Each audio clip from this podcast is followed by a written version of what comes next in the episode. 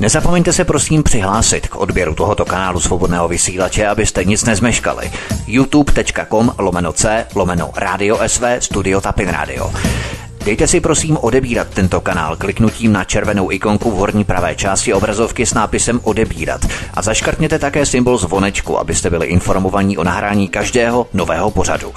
Tím také nepřijdete o čerstvé premiéry a rozmanité kauzy, které můžete dále sdílet na sociálních sítích. No, takže jsme se dočkali. VK se pochopitelně připojil společně s Vítkem. No a máme jednu jedinou příležitost Přivítat vás, pánové, oba v pořadu u Klábosnice. Vítá vás z Midgardu Petr Václav. Budu vám eh, servisovat vaše vysílání a teď vám předávám slovo. Takže je to vaše. Dobrý večer všem, kteří nás posloucháte. Vítek a vedoucí Klot, že jsou tu jenom a jenom pro vás. Ahoj.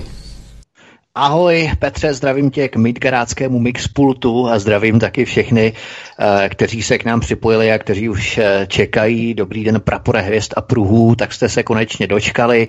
Já věřím, že jste už eh, po dlouhé vyčerpávající týdenní práci, pokud tedy chodíte do práce, nemáte home office, tak jste doma v teple ústředního rodinného topení a můžete si poslechnout naše dvě a půl hodiny nových čerstvých informací. Takže zdravím všechny, od mikrofonu vás zdraví Vítek a zdravím hlavně tebe VK. Ahoj. Eh, ahoj, eh, ahoj Vítku, ahoj Petře. Eh, nebudeme to zdržovat, protože zase jsme začali pozdě, já se opravdu omlouvám, nejde to rychleji, takže takhle vlastně začínám, začínám vlastně se spožděním.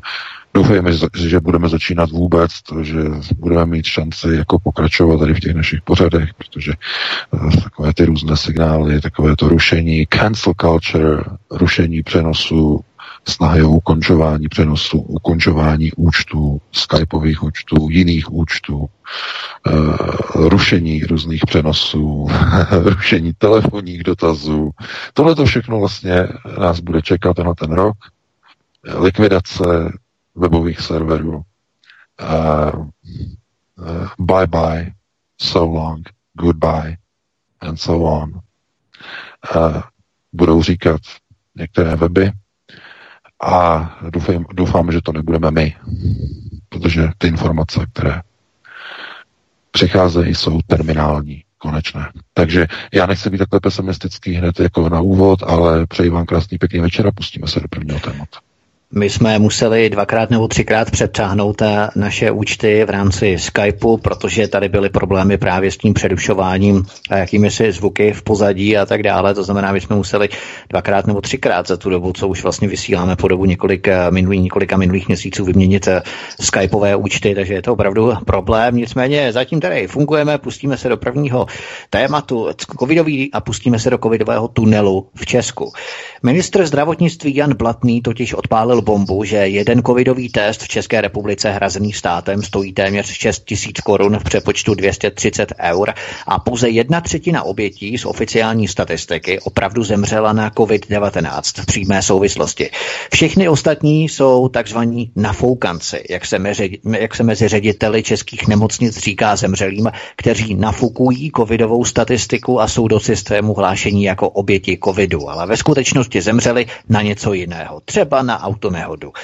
Ono, nafukování čísel, o tom nafukováním čísel jsme hovořili už eh, zhruba před půl rokem, bylo to prý konspirace, teď je to už najednou zase opět realita. Věc už řeší poslanecká sněmovna, tuto konspiraci dřívější. V Evropě mezi tím začala druhá fáze covidového teroru. V Rakousku a v Německu došlo ke spuštění pokusu s povinným nošením respirátorů FFP2 v obchodech a MHD. Roušky už najednou nestačí. Andrej Babiš a Igor Matovič plánují, že to tež zavedou v Česku a na Slovensku, pokud se to osvědčí. Proč těhotné matky mají v Rakousku výjimku z nošení FFP2 respirátorů, když logicky by se měly chránit nejvíce? Nošení respirátorů totiž může těžce poškodit plod a jeho imunitu, prozradil lékař. Policejní komando ve Vídni při pondělní demonstraci brutálně napadlo starší ženu, která vyšla z obchodu s taškami a měla místo respirátoru jenom roušku. Ten účel je jasný na domácích hadrákách, které si lidé šijí sami, se mafie nemůže napakovat a tak chtějí respirátory. Ale to nošení respirátorů místo roušek má podle výpočtu pro čtyřčlenou rodinu být výjít měsíčně na zhruba 9 tisíc korun. To si ti šmejdi opravdu myslí, že to lidé fakt budou kupovat a kde na to budou brát. Oni už v té hysterii museli dočista zešílet VK. No, je to samozřejmě způsobené nečinností veřejnosti. Protože veřejnost, eh, mě už to opravdu jako nebaví, mě už to doslova unavuje, jak neustále prostě někdo eh, píše e-maily a na tady to téma to opravdu už začíná být alergický, eh, že nenabízíme nějaká řešení, že když píšeme články, že v nich nejsou napsána řešení. Pro boha, jaká řešení?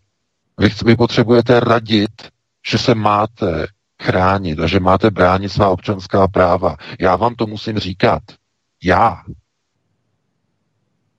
Nebo kdo? Vy se musíte brát za svá občanská práva. Vy nemůžete nechat se sebou vorat se svými rodinami.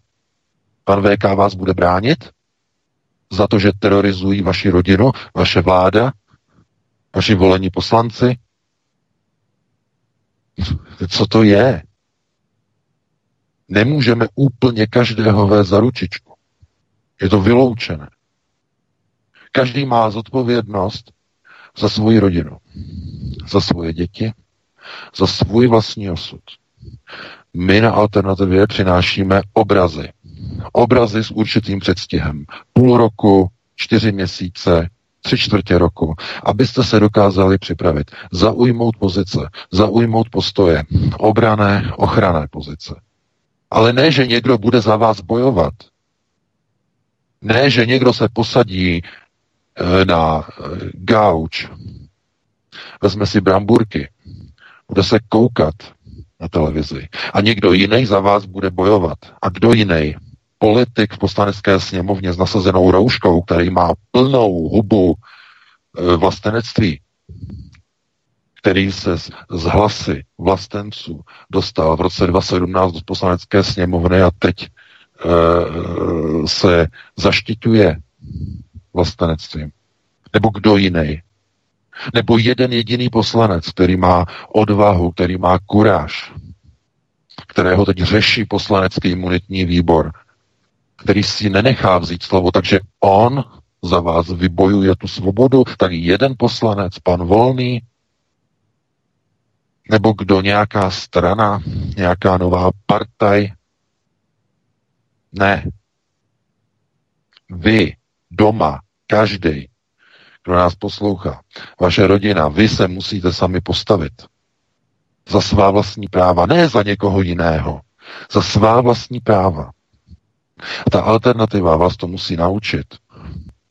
A můžeme vám dát e, symboly, můžeme vám e, vyslat informace, ukázat vám, otevřít vám tu králičí noru, nabídnout vám obrazy z této nory s nějakým předstihem, abyste se připravili na to, co se bude chystat, co je eh, takzvaně v zásobě globalistů, eh, co je přichystáno, likvidace občanských práv, šestiletý plán od roku 2021 do roku 2027, zcela odstranění a likvidace občanských práv a lidských práv a základních práv a svobod součásti velkého rezetu. Nebudete mít právo naprosto na nic.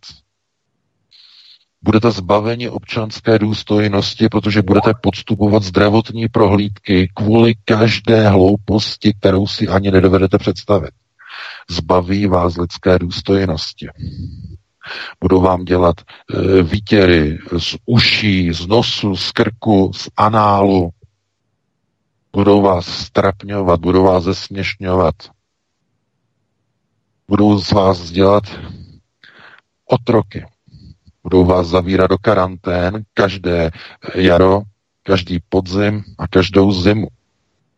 Po každém příletu nebo příjezdu někam vás zavřou do karantény. A proč? Z jakého důvodu? No, aby vás převychovali. Aby se vám to tak zažíralo a z- z- zajídalo, že se příště na nějaké cestování vykašlete a budete sedět doma na prdeli.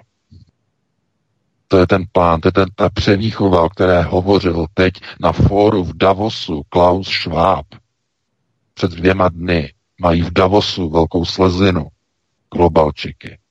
Hovořili o převýchově národu, aby lidé přestali cestovat, aby se začali chovat jinak, aby přestali myslet na sebe. Mluvil o tom, že žádný člověk nebude potřebovat v roce 2040 osobní auto, protože osobní auto je symbolem a projevem e, sobectví. Ano, sobectví. Takže to slyšíte od Klauze Švába. Kdo má auto, osobní auto, je to model, symbol sobectví. Mluvil o vlastnictví bytu, soukromých bytů. Mít soukromý byt je sobectví. Mluvil o sobectví velkých bytů. Že když někdo má byt, který je 2 plus 1, vyjde se do něho 6 lidí, proč tam bydlí jenom jeden člověk? Takže čemu to vede? No, však jsem o tom hovořil před rokem, před půl rokem, sdílení, sharing. Četli jste moji první, druhou knihu? Před rokem a půl, před dvěma lety. Tam jsem vás na to upozorňoval. Nevím, co máme dělat víc, pouze vás upozorňujeme v nějakém předstihu na to, co se chystá. A potom se lidé ptají, co mají dělat, že nenabízíme žádná řešení. řešení. No VK, ono když řešení to je, tak potom ti nadávají, uh, že vyvoláváš paniku. Jo, to, to je, je ne, ne, ne, tohle, to, tohle to je prostě, to je ten model, to je ten model, kdy uh, lidé uh, si rádi přečtou o věcech, o kterých ví nebo tuší sami, že probíhají, že se blíží, potvrdí si v podstatě to, co sami už tuší, ale očekávají, že přijde někdo, kdo ten problém za ně vyřeší. To je ten problém eh, výchovy, značný problém výchovy eh, v socialismu nebo v takzvaných komunistických zemích. Je to dědictví, temné dědictví, eh, kdy lidé byli učeni, že stát se postará. Proto vidíte, že na západě je to trochu jinak, že na západě probíhají demonstrace, vidíte velké demonstrace ve Francii, vidíte velké demonstrace v západních zemích, ve Spojených státech, ale jakmile se jde jakoby směrem někam do východního bloku, tak je ticho po knedlíková pohoda, protože ti lidé byli vychováni k tomu, aby věřili tomu, že někdo se postará. Za komunistů to byla strana. Eh, potom to byl eh, nějaký sociální systém po roce 90. Potom to byly politické strany se postarají. Eh, potom nějaký kádr v roli hlavního manažéra. Andrej Babiš se postará. Nebo se postará někdo zase jiný. Nebo neziskové organizace se postarají. Nebo zase někdo, ne, nějaký, nějaký uh, národovec, který se postaví do čela nějakého hnutí a on to vyřeší. Ne, nevyřeší. Lidé se musí postavit sami za svá vlastní práva, občanská práva, lidská práva. A e, nemůžou spoléhat na to, že volby jednou za čtyři roky něco vyřeší. Nevyřeší. Protože ty volby pouze znamenají, že vy máte nějaký problém a vy ho přenášíte na volené zástupce, aby oni ho vyřešili za vás. Kontrolní otázka. Vyřešili za posledních 30 let volení zástupci některý z vašich problémů? No, to je asi hodně naivní otázka, že? A já se zeptám, tak proč je teda volíte? Když vám nevyřešili ani jeden jediný problém.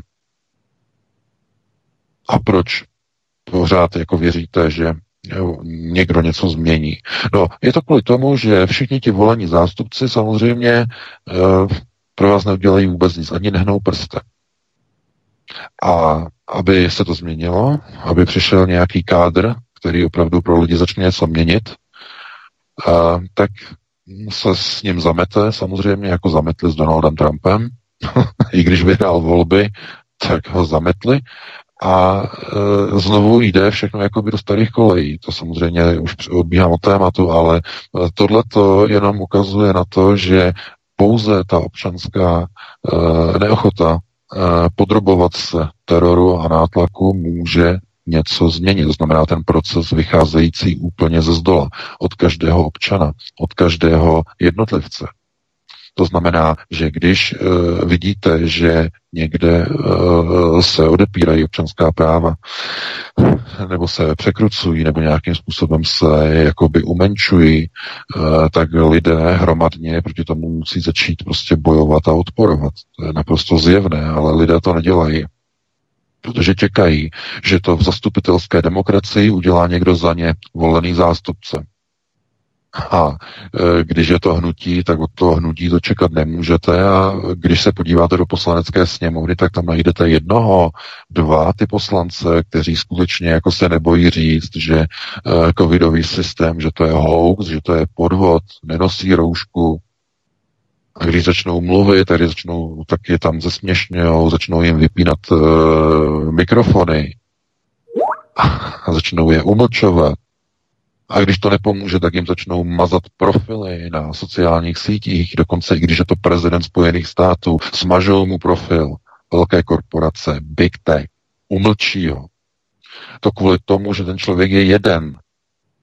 Oni ho můžou umlčet, když je to prezident. Ani pro toho Trumpa tam nevyšel dostatek počet, dostatečný počet lidí, aby se něco změnilo. Aby řídící elity začaly mít opravdu strach a obavy.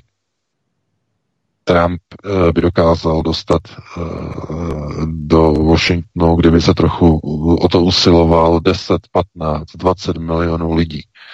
Bez problému, ale neměl prostě o to vůbec ani zájem. Protože uh, to bylo zase na jinou diskuzi, prostě kauza Trump, to je s velkýma přesahama. Ale my, když vlastně mluvíme o politice, to znamená to, k čemu se využívá covidová pandemie, k čemu se vlastně používají všechny ty lockdowny, tak je to všechno k velkému rezetu, to znamená k převýchově obyvatelstva. Aby pod virovou záminkou si nechali lidé dobrovolně vzít postupně krajíček po krajíčku, salámovou metodou, jednotlivá občanská práva.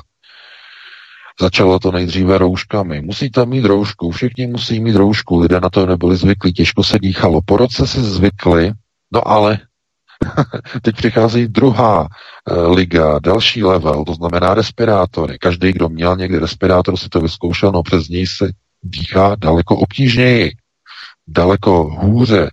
To zna, a, a, a to je zima, zdůraznuju, to je zima. V létě e, respirátor, to je, to, je, to je teror. To je teror, protože během tří minut, pěti minut je ten respirátor úplně propocený durch a protože je propocený, tak se ucpe, nedá se přes něj dýchat, začnete se dusit. Každý, kdo někdy dělal v respirátoru, to ví. Lidé, co dělali na stavbách, že jo, to znají velice dobře, dělají třeba demolice, tak mají respirátory a za tu směnu e, jich vystřídají 10, 15, 20 respirátorů za směnu. A to ještě většinou to dělají eh, na těch stavbách tak, že to nosí jakoby na půl žerdi, protože to se fakt jako nedá, ten pracovní výkon. To se fakt vážně nedá přesto dýchat. Proč oni to na tady ty lidi jako montovat? A přitom před tím virem vás to stejně neochrání, protože ten virus projde i tím respirátorem FFP2. Protože ti lidé nebudou v podstatě mít ten respirátor nikdy dokonalým způsobem nasazený tak, aby tam nebyly žádné průduchy a vždycky tím průduchem se ty viry nasají pod tlakem. Dokonce daleko efektivněji, než kdyby člověk žádný respirátor neměl, protože ten podtlak vytváří proud vzduchu, který je nasáván. To znamená, proud vzduchu pod tím potlakem se dostává daleko větší rychlostí eh, z nejbližšího okolí, vlastně okolo vaší hlavy, eh, do vašeho dýchacího ústrojí. Když byste dýchali normálně, tak takovou rychlostí byste ani uh, v podstatě ty virové částice nenasávali. Takže pokud ten respirátor není dostatečně utěsněný, tak naopak slouží jako urychlování nasávání viru. To je fyzikální záležitost.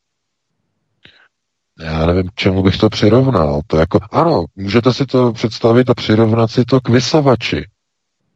Spustíte ho na plný výkon a e, vlastně ta e, trubice, co to nasává, tak když ta trubice bude hodně široká, že jo, tak při jmenovitém výkonu začne do sebe nasávat vzduch jenom z blízkého okolí, protože ten podtlak je velmi e, malý na jednotku plochy.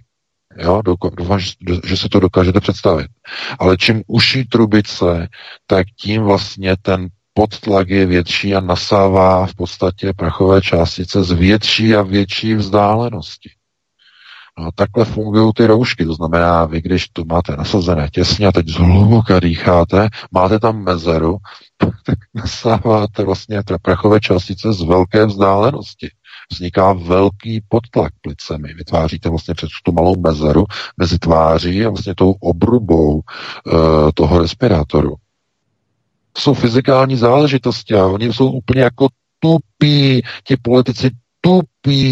To byste mohli vzít slovenského premiéra, českého premiéra, tu, nas, tu naší frajly v Berlíně. To byste mohli vzít úplně všechny kancléře, všechny premiéry a mlátit jim do těch tupých hlav, až by to dunělo bum, bum, bum, bum, bum, úplně tupí, v těch hlavách nemají vůbec nic, protože to duní jako duté sudy.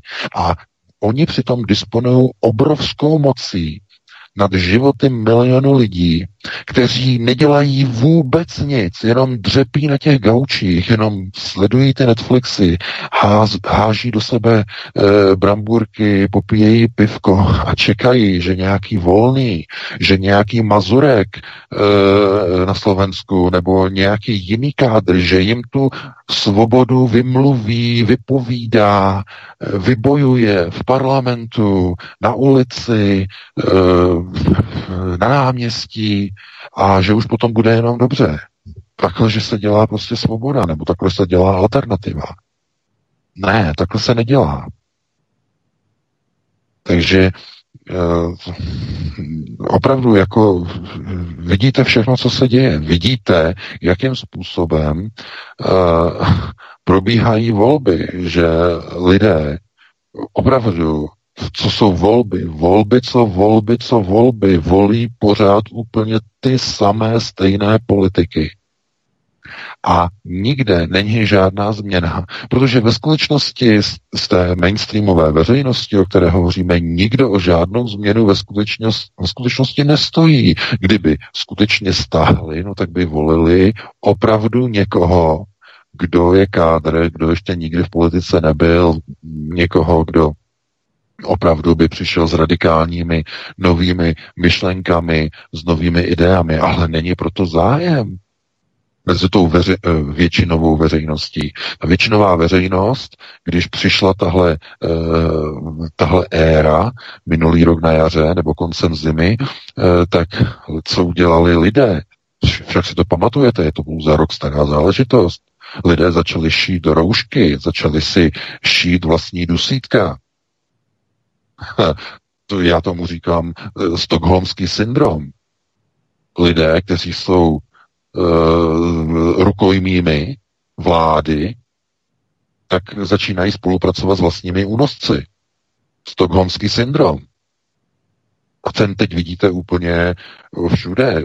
Třeba na tom Slovensku tam vidíte, že sice to tam se zmenšuje, ta podpora, to je sice pozitivní, eh, že na to jejich testování, že co měli to poslední, tak přišla jenom polovina lidí, nebo dokonce méně než polovina lidí. To znamená, něco se jako posouvá k lepšímu. Ale stejně podle těch informací tam přišlo na to testování nějakých 2, eh, kolik, 2,3 nebo 2,9 milionů lidí. Z 5 milionů to je pořád obrovské číslo. To znamená, e, ti lidé stále v podstatě jedou stokholmský syndrom a stále vlastně se nechávají v roli tedy těch eh, rukojmích té vlády, která vlastně se chová jako, nebo ty vlády jednotlivé se chovají v podstatě jako teroristické organizace. To znamená vydírání, eh, měnění ústav, omezování lidských práv, nerespektování právního státu, jednotlivých právních systémů.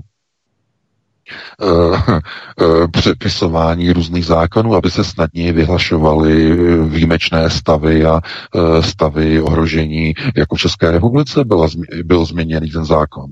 Na zjednodušené eh, vyhlašování, omezení a stavu nebezpečí, aby eh, se nemusela žádat poslanecká sněmovna a tak dále, a tak dále. To znamená neustále, eh, tady vidíme příklady toho, kdy politické volené elity využívají toho stavu k posilování pravomocí nad obyvatelstvem.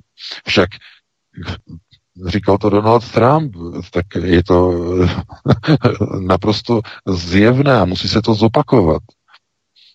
Co je to stát? No, stát je, nebo je definován tak, aby vláda sloužila lidu. A ne, aby lid sloužil, poslouchal a podřizoval se vládě.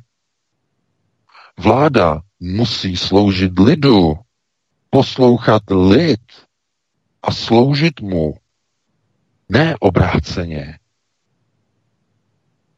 A tahle ta premisa je, zapome- je zapomenuta, je zapomínána, jako kdyby už neexistovala.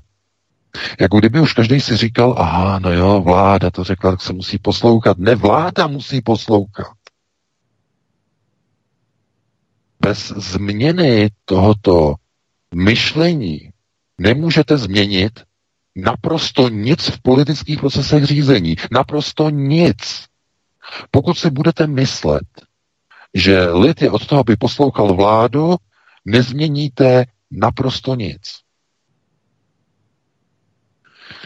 Máte mnoho příkladů, máte mnoho symbolů, máte eh, mnoho ukázek toho, co se děje, když eh, někde eh, jsou občané na omezování na nějakých svých právech občanských nebo lidských a odkud přichází to omezování? Odkud je iniciováno? No, od vlády nahoře, která se snaží získat kontrolu, total control, totální kontrolu nad celou populací, namísto toho, aby ta populace měla kontrolu nad vlastní vládou, kterou skrze ty volby jednou za čtyři járy dosadí do té moci nahoru. A tahle ta zpětná vazba, ta jako by nějakým způsobem vůbec neexistovala. Já se znovu si musíte říct, máte nějaké problémy, rodinné problémy někde, máte nějaké potřeby. Ani to nemusí být problémy, ale potřeby.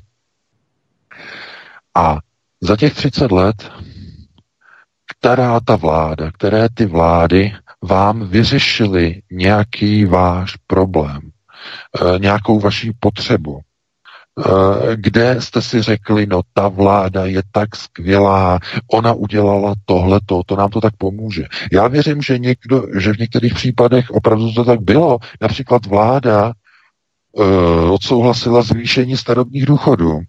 Tak to ano. Když si vláda kupuje voliče před volbama, to ano. Takový příklad najdete. Ale to není zrovna to, co jsem já měl na mysli, protože to je korupce pro změnu. Když už teda o tom mluvíme. To je korupce. To je uplácení voličů. Takže e, znovu, jako jak, že ta vláda nebo jednotlivé vlády, co udělali a co přinesli jednotlivým lidem, e, že je pořád volí, pořád dokola. To znamená, jaké, eh, nebo je to pouze eliminováno skutečně jenom na ty úplatky a na tu korupci. Že někdo si řekne, no já, když budu volit ty socialisty, oni tam protlačí zvyšování minimální mzdy. Nebo já, když tam protlačím ty komunisty, oni zařídí, že budou zvýšeny důchody. Oni to zařídí. Nebo já, když budu volit toho Babiše, tak uh, on tohle obojí prosadí bez komunistů i bez ČSSD. To znamená, ti lidé eh, se buď dívají na to tak, že chtějí od té vlády, tedy nějakou, řekněme, pro národní lidovou vládu, anebo chtějí od té vlády úplatky, korupci chtějí od té vlády. Prvoinstančně a prvoplánově, pokud volič chce od vlády korupci, nemůže se potom divit, že ta vláda se chová korupčně potom po celé čtyři roky. Pokud chcete od vlády, aby vám dávala peníze, aby vám zvyšovala přídavky, aby vám zvyšovala důchody, když chápu, že eh, důchodci to mají těžký, ale pokud si vláda korupčním způsobem získává takovou přízeň, potom se nemůžete divit, že i ta vláda a ty vlády jednotlivé se chovají potom korupčně po celé čtyři roky, že se to stává součástí jejich genetického politického biomu. To znamená, že oni si řeknou, my si ty voliče koupíme vždycky před volbama půl roku nebo tak podobně, než budou další volby. A po celé ty tři roky nebo tři a půl roku na ně úplně házíme e, takzvaně boba a jenom je terorizujeme a jenom je takzvaně bereme u huby a škrtíme je u krku, aby e, jsme je lépe kontrolovali lépe kontrolovali zbraňovýma zákonama, aby znovu zbraňové zákony, že a znová zbraňová amnestie od pana Hamáčka. Nevím z jakého důvodu. Zbraňová amnestie byla před pěti lety v České republice, teď je další zbraňová amnestie uprostřed covidové pandemie, samozřejmě na základě podnětu Evropské unie, která to poslala e, v podstatě jakoby ad hoc e, jednotlivým vládám. Je to, takové to neveřejné memo, které jsme dostali vlastně do redakce, eh, kde je popsáno vlastně, že z pravodajských eh, informací jednotlivých tajných služeb vyplývá, že na území Evropské unie eh, je 10 milionů nelegálních zbraní. Jo, 10 milionů na celém území 27 a že jednotlivé vlády mají vytvořit eh, podněty k tomu, aby lidé dobrovolně začali ty zbraně, zvrat, eh, zbraně vracet. Většinou teda eh, se šíří v Evropě zbraně z Balkánu, z dob tedy občanské války, která tam vlastně byla, nebo dvě války, které byly v 90. letech v zemí bývalé Jugoslávie. Tam se pohybovala nějakých asi Odhady říkají nějakých 300 až 400 milionů zbraní nejrůznějšího druhu. Spousta toho se potuluje po Evropě a i ten odhad 10 milionů nelegálních zbraní v Evropě je podle mého názoru velice podhodnocený. Minimálně je to 5, 6, možná 8 násobek, eh, protože eh, v době vlastně války v Jugoslávii eh, tak to bylo centrum proliferace zbraní, šíření zbraní na černém trhu vlastně do celé Evropy v 90. letech. To je každý, kdo se v tom pohybuje, tak eh, vlastně má tady ty informace. A oni chtějí v podstatě znovu jako vybírat zbraně, že kdo se jako dobrovolně jako přizná, jako že měl někde nějakou zbraň, že ji prostě přinese a odevzdá ji v této chvíli. Já nevím, eh, oni stále jako věří, že prostě lidé jako někde budou chtít jako nějak spravedlivě prostě uh, se něčeho prostě domoct. No, ve chvíli, kdy lidé jsou pod útlakem, jsou terorizováni, tak já moc nevěřím tomu, že někdo bude prostě koukat pod postel, tam bude uh, po pra, pra, pradědečkovi nějakou bambitku prostě vytahovat a bude ji odevzdávat uh, někde Hamáčkovi, protože uh, v této chvíli je to vlastně o tom, že lidé vidí, co se děje kolem nich, to znamená, viděli migrační krizi a teď vidí vlastně teror proti lidem, to znamená, aby nemohli cestovat, aby byli izolováni doma, aby byli převychováváni, aby nechtěli cestovat. K tomu slouží ty, ty, ty terorizační karantény ve Velké Británii. Ono je to i tady. V Německu mimochodem jste možná zaregistrovali, že vláda Merkelové tady vlastně e, připravuje tady ty neobsazené hotely a motely v rámci těch karantén, to je velká kauza samozřejmě. A znovu ty motely jsou zase tak vlastně eh, chápány nebo pojímány tak, že to je malý prostor, eh, jsou to vlastně velké místnosti předělané na menší eh, příčkou předělané, většinou tak na 3x4, 3x3 metry, 3x2 metry, je to velice malé, ty lidé jsou tam po dobu deseti dnů izolováni a je to horší než někde v kriminálu, protože aspoň v tom kriminálu máte nějaké vycházky, ale tady oni jsou 10 dní izolováni v jedné místnosti, kde tradičně nebo obvykle vůbec není ani klimatizace. Není tam oběh vzduchu. To znamená, že když jsou tam ty plastová okna, která jsou velice těsná, nepropouští vzduch, ti lidé se tam začínají dusit a čerstvý vzduch se tam dostává do těch místností jenom vlastně e, třikrát denně, když e, jim ta služba v té karanténě nebo v tom karanténním středisku, když jim přináší jídlo třikrát denně. tak se otevřou ty dveře do té koje, nebo do toho upraveného pokoje, že, v tom hotelu, a tím vlastně se dostane jako z chodby, jako vzduch do toho pokoje, ale jako jenom z té chodby se dostane vzduch. Takže taky to není čerstvý vzduch. To je normální teror, tohleto. A lidé, a byla o tom teď reportáž eh, právě na RT, na ruské televizi, a dělali rozhovory s těma lidmi. Oni říkají, že po tom, co si prošli tím peklem tady v těch karanténních střediscích v Londýně a dělali rozhovor vlastně s lidma, co byli jako v karanténě v Ázii, v Hongkongu a v Šanghaji, tak že po tom zážitku, že už nikdy neopustí vlastně zemi, stát tedy, že už neopustí Velkou Británii a už nikam nepo, nikdy nepojedou na dovolenou, do zahraničí do doby, než tyhle ty karantény skončí. Že to je takový zážitek, že už radši budou doma. No a to je přesně ta převýchova, o které hovořil Klaus Schwab před dvěma dny na fóru v Davosu. To je přesně ono. Tady tím terorem oni vás chtějí vlastně převychovat, abyste si nechali zajít chuť na nějaké rajzování do sezení a do zahraničí. Proto on říkal, že to je sobectví mít osobní automobil sobectví mít 2 plus 1 jenom pro sebe nebo pro dva lidi, když tam může být šest lidí. To znamená sharing, house sharing nebo flat sharing, to znamená sdílení bytu. To, to chápete? to, je, to je teror zbavování postupně lidských práv, občanských práv. Nebudete moct mít auto, budete mít nedostupnost hypoték, takže nebudete mít moc byt, budete muset šérovat s dalšími šesti cizími lidmi jeden byt, nebudete mít žádné soukromí. Budete sledováni e, spolubydlícími ve vlastním bytě nebo ve spolubytě s dalšími šesti cizími lidmi a když budete venku, budou vás sledovat 5G sítě, tedy kamery napojené na 5G sítě, různé monitorovací covidové systémy. Úplně ztratíte soukromí doma ve sdíleném bytě i na té veřejné ulici. Nebudete mít vůbec už žádné soukromí. O tomhle tom mluvil Klaus Schwab. A vy potom, a někdo potom píše nám do redakce, že nedáváme žádná řešení. To je, to je potom něco neuvěřit, to je úplně marné, potom to můžeme teda jako celý zavřít, protože pokud, pokud v téhle chvíli ještě se ptáte, co máte dělat, pokud nevíte, tak je konec. Tak je vymalováno. Pokud teď v téhle chvíli už ještě nevíte, co byste měli dělat, tak je konec. Totální konec.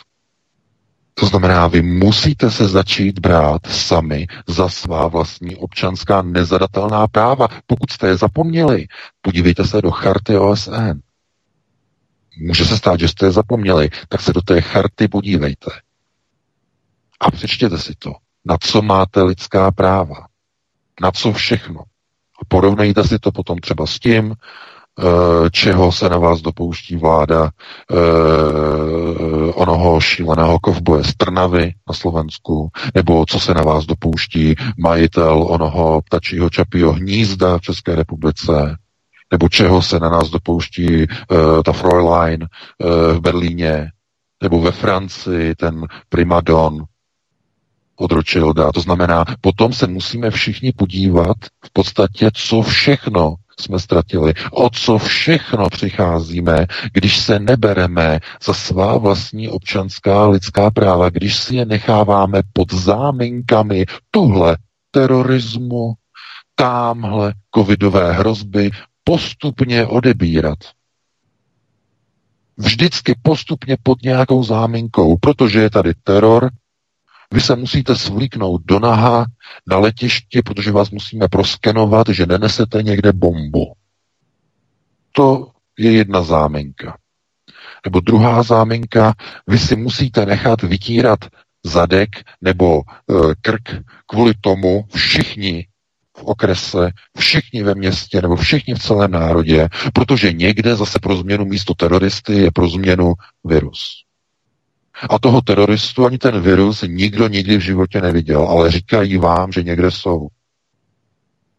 Určitě jsou někde ti teroristi a kvůli něm musíme všechny tady ty opatření přijímat na omezení občanských práv a svobod. I když jste nikdy žádného teroristu neviděli. A stejně tak na základě tady toho viru, který nikdo nikdy neviděl, tak musíme omezovat všechna ta občanská práva, protože, protože virus. A v obou případech, jak v dobách uh, boje proti terorismu, tak i v této éře boje pro změnu proti covidu, veřejnost mlčí a nechává si svá občanská a lidská práva odkrajovat a odkrajovat a jako kolečko po kolečku, jako štangli salámu, postupně a postupně a postupně a každé další volby a další volby a každé další volby a pořád někdo čeká na tom gauči a čeká, že vyroste nový vůdce, nový lídr a ono ne. Protože je to chiméra. Protože pokud čekáte na vůdce, jako byl Hitler, jako byl Stalin, jako byl uh, Pol Pot, jako uh, byl uh, Pinochet, uh, jako byl, já nevím, kdokoliv jiný, tak uh, vždycky platilo, že aby takový někdo se mohl uchopit no, moci, tak nejprve museli v ulicích být, být srocené davy a ten kádr se mezi nimi vyprofiloval a postavil se do jeho čela. Takhle to funguje. Nejprve musí být davy v ulicích a z toho davu kádr se vyprofiluje. Ne obráceně. Ne, tak to nefunguje. Není to tak, že se někde objeví kádr a ten k sobě přitáhne lidi a vytvoří dav. To ne. To je něco, pozor, to je něco, to bychom si nerozuměli, to je něco jiného. To je model takzvaného harbingera, nebo světlonoše, který má za úkol vést slepé. To je potom, pozor, to je, ano, v důsledek může vypadat podobně, to znamená vytvořený dav v čele s vůdcem, ale pozor, eh, ten průběh, proces toho vzniku je diametrálně odlišný. Zatímco jedno představuje revoluční proces, to druhé je konceptuální proces zotročení národů pod falešným mesiášem. To je zásadní rozdíl. Pokud chcete příklad, vám řeknu. Když Adolf Hitler tady v Německu eh, se dostal na vrchol moci, tak v té době, kdy on v Mnichovské pivnici eh, si přišel poslechnout v podstatě projev, první politický projev, tak v té době otřásali tady Německem, nebo chcete-li Výmarskou republikou, obrovské sociální davové nepokoje po první světové válce. A on se pouze postavil do čela těchto nepokojů ale v té době už byly davy v ulicích. To samé Stalin. Ten také se někam nepostavil, nezačal přitahovat davy. Ten vyšel z onoho stavu e, obrovských občanských nepokojů a chudoby, kterou car nedokázal eh, v podstatě v roce 1917 už nějak ani manažovat. Navíc probíhající první světová válka, účast Ruska v první světové válce, to znamená obrovské občanské nepokoje v celém Rusku, nedokázal to manažovat. A teprve, když byly ty davy v těch ulicích, tak se vyprofiloval ten kádr a proto to samé v podstatě ve všech dalších řídících pozicích, jako byl třeba Pinochet v Chile, to samé.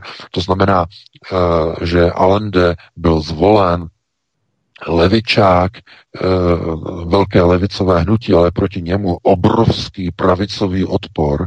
V ulicích byly demonstrace proti Allendemu, armáda povstala, nepokoje a on se postavil do čela tohoto, tohoto, tohoto hnutí, eh, kteří stáli vlastně proti Allendeho vládě. To znamená znovu, to nebyl někdo, kdo se někde objevil a začal do ulic volávat lidi. Tak to nefunguje. To znamená, eh, my bychom mohli lidem v podstatě jakoby neustále nějak opakovat, jak probíhají procesy řízení, pořád neustále, ale opravdu nedělejte tu věc, že budete se ptát, že my potřebujeme nějakou radu, aby nám někdo řekl, co máme dělat v dané věci. Pokud v téhle té chvíli kladete takovouhle otázku, znamená, že je hotovo, že je vyřízeno.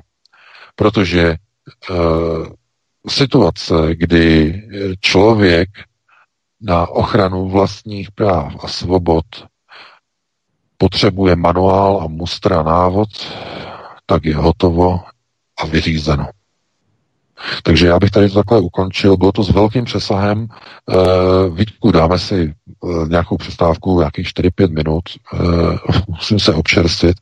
Já jsem se strašně rozčilil, protože opravdu některé ty e-maily, které chodí, mi připadají úplně jako marnost nad marnost. Prostě někdy mi připadá, jako kdyby e, lidé potřebovali prostě nějakého vanguarda, nějakého obrovského ochránce, pod jehož auru mesiářství se všichni ukryjou a budou tam schováni a budou říkat bojím, bojím, bojím, protože jsem gojím, gojím, gojím.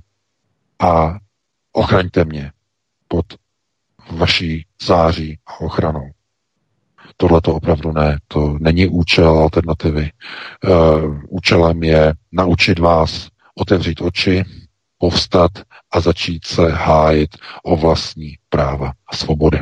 Takže takhle bych to uzavřel, Vítku, dám ti e, vlastně slovo, dáme si nějakou přestávku, potom bychom se pustili do dalšího.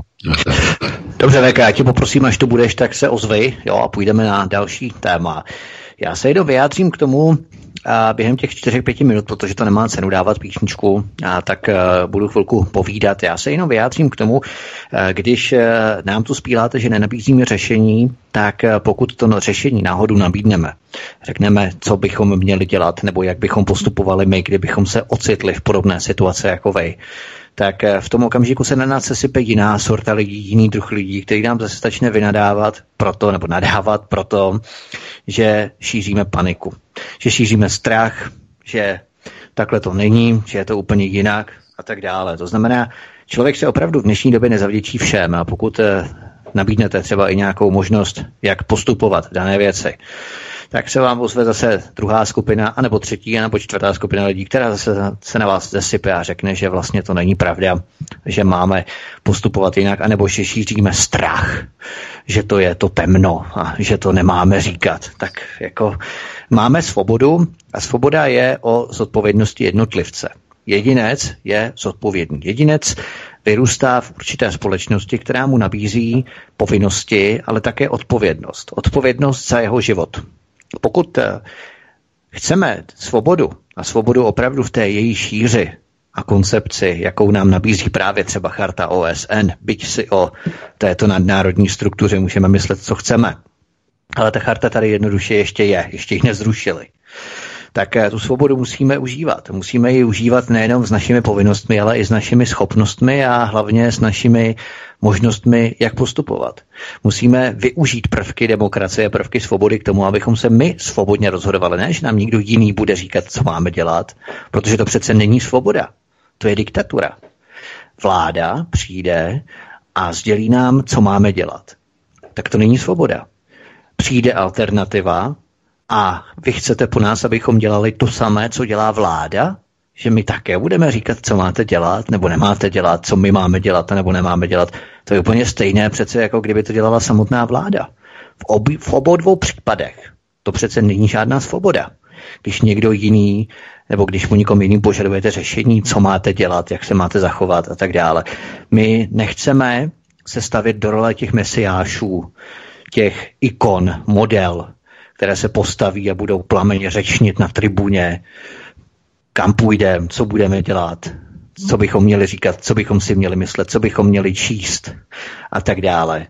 My nechceme, aby jsme kolem sebe měli ovečky, které budou zbožně naslouchat tomu, co říkáme a když zavelíme jako voják v poli, jako velitel, jako důstojník, nejsme v armádě pro boha, co máte dělat, tak vy půjdete a uděláte to. To přece nechcete po nás, abychom tohle dělali, protože to není svoboda, to je hierarchie armády, vojenská hierarchie militaristická, militaristická retorika. My přece nejsme žádní militaristé, my chceme svobodně žít. A pokud my chceme svobodně žít, vy také chcete svobodně žít, protože to definuje základ alternativy, no tak se také musíme všichni společně svobodně chovat k tomu, abychom si svobodně my všichni mohli žít, svobodně mohli dělat to, co my chceme.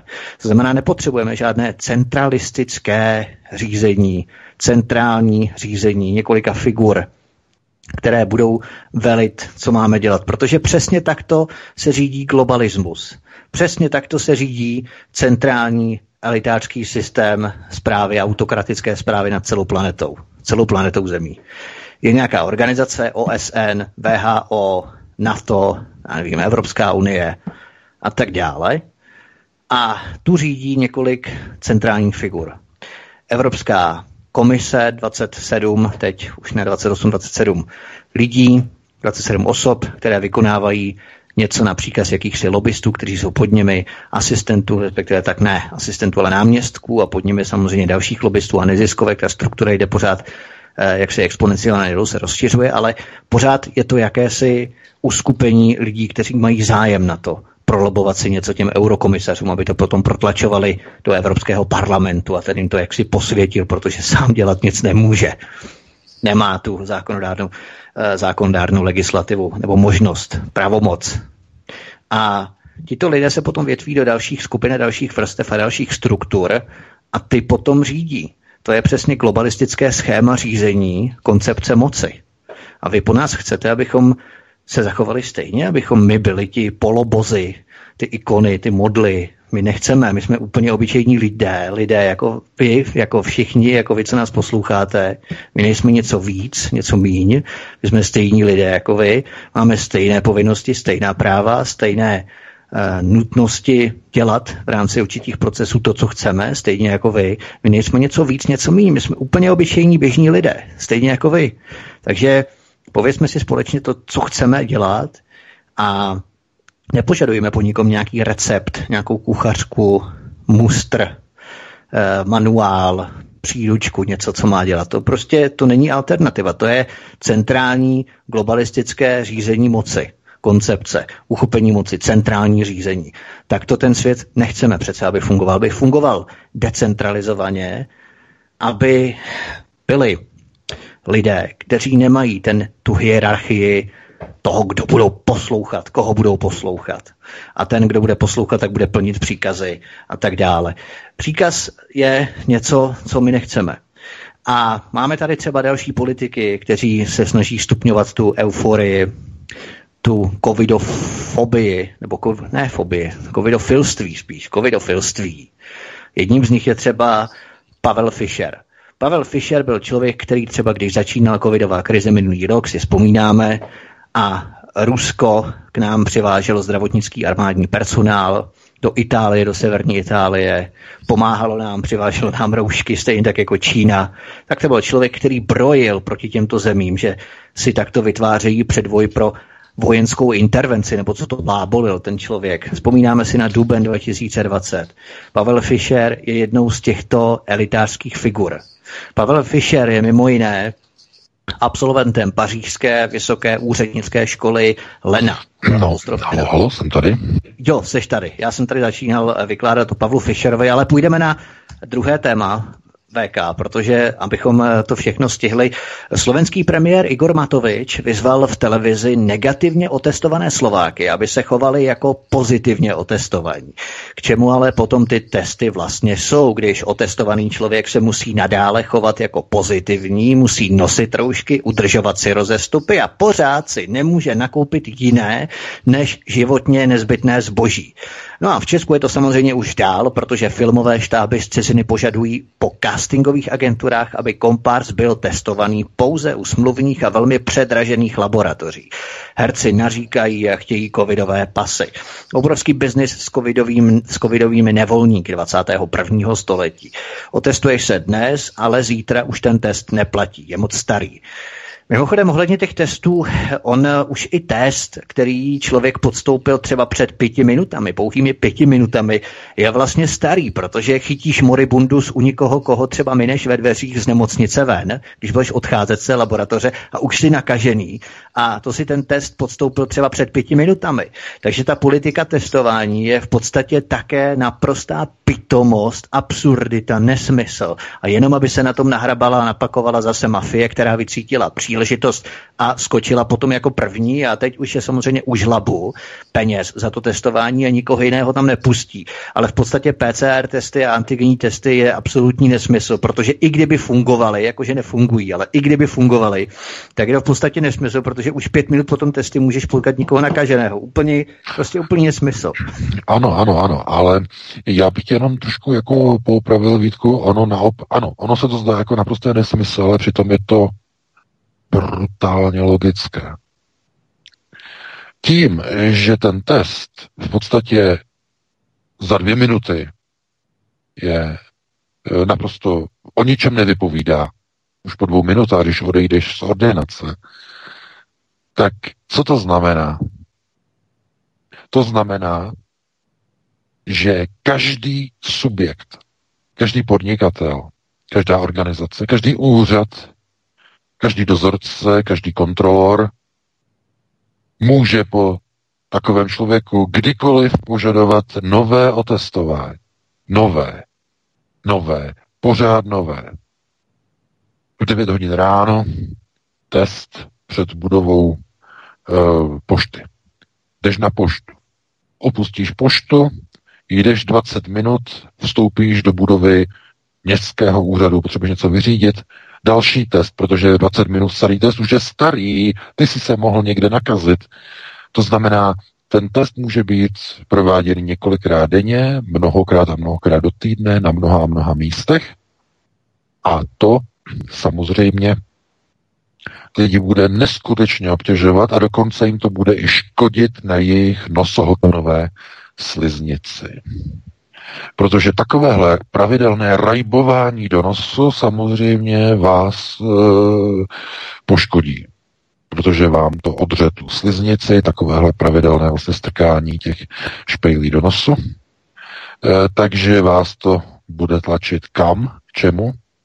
No k tomu, abyste se nechali ovakcinovat.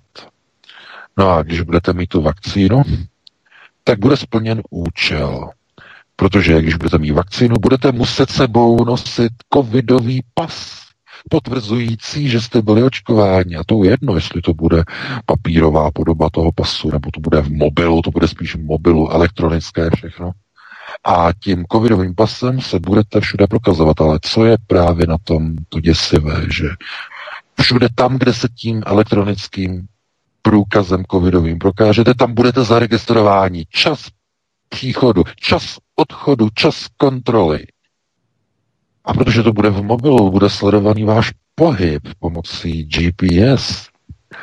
A s kým vy jste se sešli pomocí Bluetooth, té signalizace, vy jste se potkali s tím člověkem, který má pasové covidové číslo tolik, tolik, tolik, tolik. 268224572. Potom jste se setkali s osobou, která má tohle uh, covidové číslo. A tady to covidové číslo. A tamto, tamto, tamto, tamto. A tato osoba se setkala uh, v 11 hodin 26 minut s číslem tolik a tolik a tolik a potom se zastavila ještě s jinou osobou tolik a tolik a to je člen téhle politické strany, oni něco spolu probírali. Aha, aha, aha, pozor, pozor, pozor. A chápete? Totální kontrola a všechny tyhle informace budou ukládány. Kompletní pohyb. A po deseti letech celou tu pohybovou historii bude někdo moci z počítače zreplikovat. A řekne, vy se ocházíte o tady ten úřad, že? E, pracovní žádost. Ale vy jste se před devíti lety a dvěma měsíci a jedním týdnem a třemi dny setkal na ulici ve dvě hodiny odpoledne 16 minut tady s tím člověkem, a to je známý lobista, který momentálně eh, je vyšetřován na eh, toto a toto a toto. A, eh, takže bohužel vás nemůžeme přijmout. Musíme vás vyřadit z výběrového řízení, protože jste podezřelí. A vy řeknete, jak je to možné, to je tolik let, dlouho, se s ním potkal na ulici, někdo si nepamatuju. Ne, ne, ne, tady je to zaznamenaný. Tady je to zaznamenané. Podle vašeho covidového pasu, vašem mobilu, jste se setkali, tady jste se setkali a mluvili jste spolu 11 minut a 26 sekund. O čem jste hovořili? Jo, se nevzpomínám. No, tak to je, to je, to je špatný, že si nevzpomínáte, no. To potom nemůžete jako žádat. Tohle to oni chtějí. Přesně tohle, kvůli tomuhle lidé budou očkováni. Takzvaný, takzvaný total control, totální kontrola. A e, všechny tyhle ty testy mají pouze lidi dostrkat k očkování, aby mohli být vedeni v evidenci s covidovými pasy a mohli být sledováni. To znamená, proto je, to, je, je, je ta dokonalost a brutalita toho systému tak geniálně domyšlená. Protože je jasné, že ty neustále opakující se testy, testy, testy, testy, testy. Na Slovensku mimochodem, už i vlastně já když čtu ty komentáře, tam už to má velký vliv. Spousta lidí říká, tohle to ne, tohle to radši se nechám očkovat. E, jako výjimkou jsou v podstatě jenom lidi, co jsou jako na alternativě. Jo? Ty jsou jako s odporem. Konec konců, pokud čtete, e, že jo, ty slovenské alternativní servery, jako Infovojna nebo hlavné zprávy, e, tak tam vlastně vidíte ten odpor těch lidí v těch diskuzích, ale jako se vší úctou, to je, to je zlomek třeba té slovenské populace. To samé jako v České republice nebo v jakékoliv jiné zemi. To je prostě procento, nějaké procento lidí, a můžeme se bavit, jak to procento je velké, jestli to je 5% nebo 10 nebo 15, ale vždycky to bude tak, že ta většina té populace zkrátka ohne ta záda a řekne si, no než abych si nechal strkat tu tyčku třikrát za den do nosu, e, sedmkrát dní v týdnu, tak radši, radši se nechám naočkovat a budu mít e, ten covidový pas v tom mobilu. Do doby, než se bude přeočkování někdy za dva roky nebo za rok. To znamená, e, a, a potom s tím pasem budete mít propustku do těch obchodů, kde ale vás všude vždycky očekujou takzvaně vás všude pípnou. E, milý pane, musíte si pípnout. Když sem jdete, vytáhnete mobil, že jo, nastartujete covidovou aplikaci a pípnete si, že píp a je to v pořádku. A oni budou vědět, tahle osoba, covidové číslo, to a to a to, byla v tu a v tu dobu tam a tam v tom obchodě. Zaevidováno v databázi natrvalo na pořád. Tam a tam a tam. A bude to i v autobusech, v městské hromadné dopravě. Jako dneska máte eh, jako ještě ty mašiny na vlastně kontrolu těch vlastně lístků, i když máte, už vlastně často máte elektronické, že v dnešní době, tak nastoupíte do autobusu a eh, kontrolor bude nejenom čekovat jízdenky, ale bude čekovat covidové pasy. Takže revizor vás bude kontrolovat dvě věci. Máte jízdenku a máte Eh, vakcínu, máte covidový pas. A když nebudete mít, budete mít hned záznam. To znamená, budete, budete mít štáv a záznam a ten budete mít vlastně, že jste prostě porušili prostě covidová pravidla a bude to hned zanesené a zaznamenané do systému. A bude to vyhodnocované. No a to už je cesta k čemu? Ano, k sociálnímu kreditu. To znamená čínský model, čínská cesta. A ve společnosti eh, de facto tomuhle nikdo nebude eh, klást odpor s výjimkou znovu té alternativy, protože eh, většinová veřejnost to ještě uvítá. Jako dneska herci chtějí covidové pasy, tak budou chtít i sociální kredity, protože ten sociální kredit jako v Číně vám umožní například jezdit hromadnou dopravou. A e, ti, kteří jsou nezodpovědní a kteří byli třeba přistiženi, že jedou městskou hromadnou dopravou e, bez covidového certifikátu, tak budou mít snížené e, sociální skóre a budou mít zákaz na 12 měsíců jezdit jakýmkoliv prostředkem hromadné dopravy. A e, budete nakupovat, jako, jako v Číně, jenom teď e, jenom tlumočím to, co vlastně už funguje v Číně když máte tady ten štráv, tak oni udělají vlastně to, že když nakupujete jakýkoliv lístek na jakoukoliv eh, veřejnou dopravu, jako je třeba vlak, rychlo, ty rychlovlaky v Číně, eh, nebo eh, na letadlo, tak musíte vlastně dát číslo sociálního skóre, teda číslo sociálního kreditu, oni vám zkontrolují skóre a zjistí, že vy tam máte prostě záznam a oni vám neprodají jízdenku, respektive neprodají vám letenku, protože tam vám vyletí 12 měsíců, máte zákaz. A jenom kvůli tomu, že jste vlezli do autobusu bez covidového pasu, kde vás vyhmátnul skener u dveří automaticky, anebo vás zkontroloval revizor a zjistil, že nemáte covidový pas, nebo ho máte propadlý. Takže to je total control, to je totální ovládání lidí. A k tomuhle se měřují jednotlivé kroky, krůček po krůčku. Všechny ti, všichni ti švábové, kteří říkají, že kdo má soukromé auto, že eh, je to, je to projev eh, sobectví vůči vlastně ostatním lidem, vůči, vůči životnímu prostředí a tak dále a tak dále že je sobectví být v bytě, kde je jeden nebo dva lidi, když tam může jich být šest. Kde je sobectví, že nechcete sdílet svoje věci s několika dalšími lidma. Kde je sobectví, chtít soukromí, když uh, můžete uh, být zcela bez soukromí, když nic netajíte a nepotřebujete nic tajit. Nepotřebujete žádné soukromí. A e, víte, a lidé, pokud proti tomuhle se sami nepostaví, sami od sebe, to znamená e, koncoví lidé, ne nějaký vůdci, ale koncoví lidé řeknou, tak tohle ne, tohle v žádném případě, protože to už porušuje moje občanská práva a e, moje lidská práva. Eh, to znamená, aby někdo, když jdu po ulici, jako třeba teď zrovna použiju ten příklad, jako mají třeba zrovna teď na tom Slovensku, eh, kde vlastně, když jdou po ulici, musí mít papír o svém zdravotním stavu.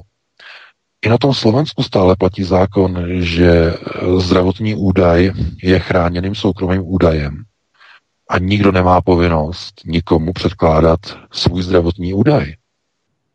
Takže je to ilegální, je to protizákonné. I, na tom Slovensku. Ale lidé se nechávají terorizovat dobrovolně. A jdou a e, že můžou výjít z baráku jenom s modrým matovičovým papírem. A můžou jít na procházku do přírody jenom s modrým papírem. No, to je začátek přesně onoho total control, totální kontroly. A ani si to možná Slováci neuvědomují, když někdy čtou eh, moje články na Aeronetu. To jsou přesně základní prvky totální kontroly. Akorát, že v budoucnu to nebude v podobě papíru, vytištěného papíru, ale bude to přímo v mobilu. Bude to elektronicky evidované, bude to sledované, bude to skenované, všechno bude v mobilu. Ale ten princip už na tom Slovensku je. A lidé si na něj tam pomalu, už jak je vidět, zvykají. Běžte si na ty slovenské servery a e, čtěte si ty články. To znamená, Slovensko je obrovská e, švábová globalistická laboratoř, stejně jako Velká Británie. A e, podívejte se na, na ta čísla, to jsou strašná čísla. Eh, skoro, jak říkám, se nepamatuju teď to číslo 2,3 nebo 2,9 milionů lidí, co bylo na tom eh, testování před dvěma nebo třemi dny, ale to, to je strašné číslo. To je, to znamená, že tolik lidí si nechá pošlapávat občanská práva a souhlasí s tím, že aby mohli mít občanské právo jít do zaměstnání, jít do práce, oni to tam mají, že na poštu.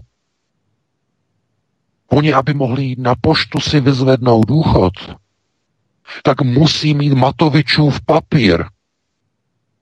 To je, to je taková fašizace, to je naprosto neuvěřitelné, co Slováci si dovolí se sebou vorat. Co to je? Kde se to v nich vzalo? Já tomu nerozumím. Slováci takový statečný, tak odhodlaný. Uh, slovenské národní povstání, uh, taková odvaha. A najednou po tolika letech, po tolika dekádách, oni nechají takovým čuntěm z Trnavy sebou vorat. Co to je? Chápete? A to je proces výchovy vzdělávacího systému na první prioritě. Protože tak, jak školství vychovává, tak se ten národ mění. I na tom Slovensku. I na tom Slovensku, i ve všech dalších krajinách. To znamená, eh, já tady nechci používat jako takovou tu průpovídku, že eh, když se podíváme do budoucna, vidíme jenom jedno velký špatný. Aby jsme nebyli negativní. To zase není tak úplně děsivé, že všechno by bylo úplně velký špatný. Ale eh, ten problém, a ten problém je zaděláno, protože ta většinová veřejnost zkrátka e, si nechává odebírat a umenčovat občanská a lidská práva. Chápete? Vy, vy tím, znovu je to třeba ještě zopakovat, aby, aby jsme si řekli, o čem to je. To celoplošné testování na tom Slovensku i to poslední, které proběhlo, je zcela dobrovolné. Není tam u nich žádný zákon, že to je povinné. Dobrovolné. Jenže kdo se toho dobrovolně tam u nich nezúčastní, tak nemá právo jít ani na poštu si vyzvednout důchod nebo převzít si doporučený dopis nebo podobně, protože ho tam bez toho modrého Matovičova papíru nepustí. Chápete?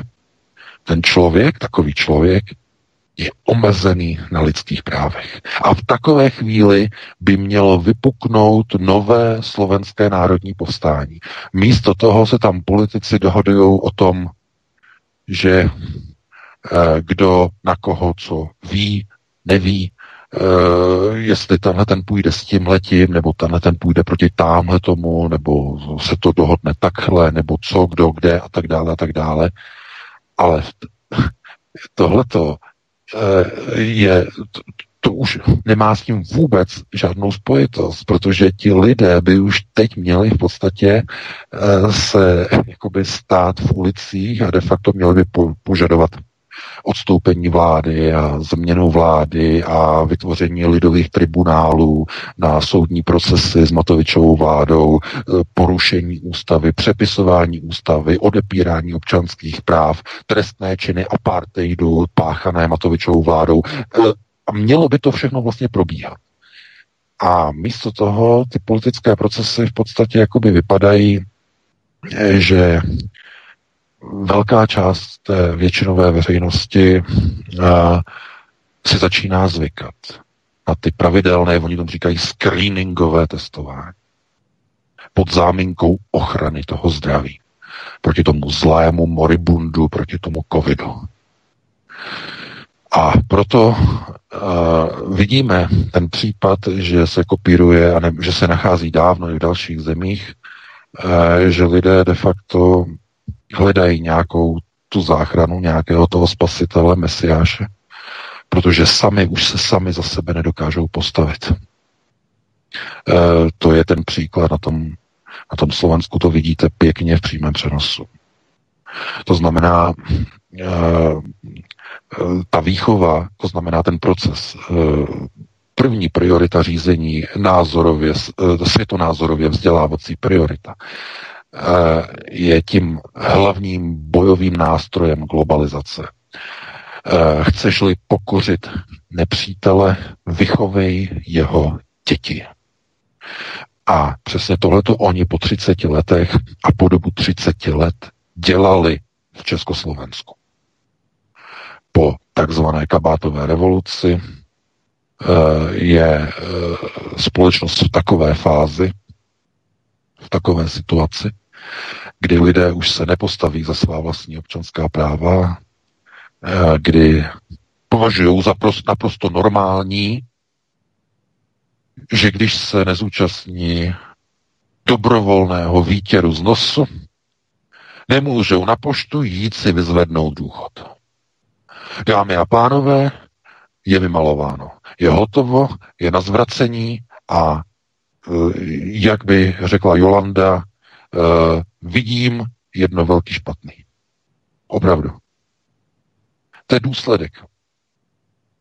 A proto se omlouvám a nedivte se, že prostě mi dochází nervy, když eh, chodí různé e-maily, že nedáváme eh, jako různá řešení. Eh, co bychom měli radit a řešit, když vidíme, co lidé nechávají se sebou a se svými právy dělat různé šílené a mocí otupěné politiky. Takže Takhle bych to uzavřel tady to téma, no a pustíme se ještě do jednoho výtku. Tam, myslím, máme ještě jedno, tak my jsme stihli. Máme tady sice dvě, ale hod stihneme jenom jedno téma, to nevadí. Eh, jinak ohledně Slovenska a Česka, ohledně těch, kteří se bez keců nechávají testovat a očkovat, tak eh, samozřejmě hovoříme o většinové populaci, ne o našich posluchačích alternativy. Eh, tak to jenom abychom eh, vysvětlili. Dále jsem si jenom všiml, že při procházení diskuzí na sociálních sítích, že jediný odboj části alternativy spočívá v tom, že se nechtějí očkovat Pfizerem, ale ruským sputníkem. A to prý je ten vzdor, to snad už není možné. To je úplně hotovo. Oni ne, že se nechtějí nechat opíchat vůbec. Jejich vzdor je ten, že se nechtějí opíchat amíkem, ale rusákem. A to už je ten jejich vzdor, jo. tak to už je potom taky hotovo. Já se vždycky nesmírně vytočím, když to prostě čtu, ale u části alternativy jsem si toho všiml, jo, toho, toho jaksi fenoménu, jo? že hledají vlastně útěk v té ruské vakcíně, že to je úplně jedno pro boha. Jo? VK, chtěl bys tomu něco dodat, nebo půjdeme na další? Eh, no, tak jako samozřejmě, tohle to jsem taky zaregistroval. A eh, to jsou, to, to jsou lidé v podstatě, kteří asi pocházejí ze staré školy a byli očkováni ještě za komunistů a ta ruská vakcína vychází ze staré ruské školy, tou vakcínou je vakcínovaná celá ruská armáda mimochodem, to jistě víte, na, na rozdíl od e, amerických vakcín, protože americký Pentagon oznámil v prosinci, e, e, šéf Pentagonu, že očkování americké armády bude pouze dobrovolné na rozhodnutí jednotlivých vojáků. Na rozdíl v Rusku je to, je to mandatorní, to znamená, vojáci musí být očkovaní. A proč? Z jakého důvodu? No, americká armáda vakcínám Pfizer a Moderna nevěří. Rusové svým vakcínám věří takovým způsobem, že tou vakcínou nechávají naočkovat povinně své ozbrojené síly. Takže já třeba zase to úplně tak až e, v podstatě nebudu kritizovat, když někdo prostě věří ruské vakcíně. Já říkám, proč jako vakcínu e, radši žádná vakcína, než, než nějaká vakcína, e, pokud teda evidentně e, nemáte teda nějakou potřebu, že byste měli teda nějaké zdravotní problémy a že byste věřili a věděli, že když dostanete chřipku, nebo těžký průběh chřipky, že byste mohli zemřít. Když máte slabé srdce, e, problémy, e, nebo máte, já nevím, určitě znáte ischemická choroba srdeční, tak eh, opravdu chřipka je velice nebezpečný eh, vedlejší nebo když, vám, když máte tuhle tu nemoc a dostali byste chřipku, tak vás to opravdu může ohrozit na životě. Takže si dovedu představit, že některý takový člověk si řekne, no abych to třeba eliminoval, tak se nechám třeba tou ruskou vakcínou se nechám navočkovat. Když to je dobrý pro ruský vojáky, no tak snad mě to nezabije. Jo? Takže tohle to je prostě zase ten druhý pohled těch lidí, kteří opravdu mají zdravotní problémy a bojí se o svůj život. Já říkám, nejlepší způsob je v téhle chvíli když tyhle ti lidé mají problémy nebo mají nějaké zdravotní problémy, tak aby jedli dostatek vitamínu, měli vitamin C, měli vitamin D, měli vitamin E, tohleto, a aby, eh, když je zima, tak aby se prostě teple oblékli a eh, to je prostě všechno, co oni potřebují. To znamená, eh, ta imunita, posílení imunity je to vlastně to zásadní nebo základní vlastně, co by mělo být de facto zajištěné. A pokud lidé vlastně tohle budou dodržovat, tak žádnou vakcínu oni nepotřebují. Ale chápu a rozumím tomu, že pokud někdo prostě, že jo, prošel uh, za komunismu očkováním a že jo, na vojně proti tetanu a tohle to všechno a prostě v pohodě, tak věřím tomu, že může mít tu důvěru prostě pro ruskou vakcínu. To věřím. Ale co se týče amerických vakcín, asi těžko uh, bychom někomu mohli doporučovat prostě uh, modifikovanou RNA od společnosti Pfizer, která vyrábí uměle uh, antigeny v těle a potom vidíte záběry jako, jako z děsivého hororu, že, že paní je na posteli a, a třese se úplně celý její tělo a nemůže chodit a klepe se a třese se a doktoři na to dívají a říkají si, proboha, co se to děje, my nevíme, jak jí máme pomoci. No proč? Protože ty antigeny reagují s jejím nervovým systémem, reagují v podstatě jinak, než by měly reagovat. Ta vakcína v těle po nějakou dobu vyrábí jiné antigeny nebo jinak nastavené antigeny, které mají interakci s nervovou soustavou a ta paní z té Louisiany, to bylo to video, se tam úplně celá klepe. Takže to je, chápu, to, chápu tomu, že prostě někdo prostě radši věří té klasické uh, ruské vojenské vakcíně, než uh, americkým uh, těm, těm mRNA uh, vakcínám. Takže takto. No a to je všechno a máme 2054, ještě se pustíme do toho dalšího tématu, no, já to vezmu ještě, na rychlo. Ano, ano, ještě to uděláme velmi rychle, vezmeme to bleskově. A jenom dodám, že eh, do doby, než eh, se nechají lidé opíkat trusákem, tak eh, stejně tady bude britská dalších desítky dalších mutací, takže je to stejně úplně jedno, to je jedna věc. A druhá věc, můžete se nechat opíchat Babišem, respektive Koblihou, nebo Pyrohem, nebo Hamburgerem, je to úplně jedno, jestli z Ruska, z Česka nebo z Ameriky. V podstatě tady budou další mutace a tak dále. O to jde vlastně vyrábět pořád další a další mutace. Ale uh, půjdeme k poslednímu tématu. Americkou burzou na Wall Street otřásla hrozba krachu mamutího hedžového fondu Melvin Capital poté, co skupina Trumpových příznivců a drobných investorů na Redditu začala davově nakupovat akcie do té doby kolabující herní společnosti GameStop. A Wall Street nyní volá po zásahu regulátory a americký kongres, že si Obyčejní lidé dovolili zlikvidovat pozici hedžového fondu, který štědře přispěl na kampaň Joea Bidena. Finančníci hovoří už dokonce o domácím terorismu. Jak se stát teroristou tím, že s kamarády ze sociální sítě nakoupíte akcie krachující firmy? Co se vlastně stalo? Takže když bublina díky nafouknutým spekulacím praskla v rámci Lehman Brothers v roce 2008, to bylo v pořádku, protože to jela mafie z Wall Streetu ale když se běžní lidé zachovají přesně v souladu s principy kasínového kapitalismu, tak tito strůjci toho systému sami začínají řvát a vřeštět na poplach. To je nějaké zvláštní, ne?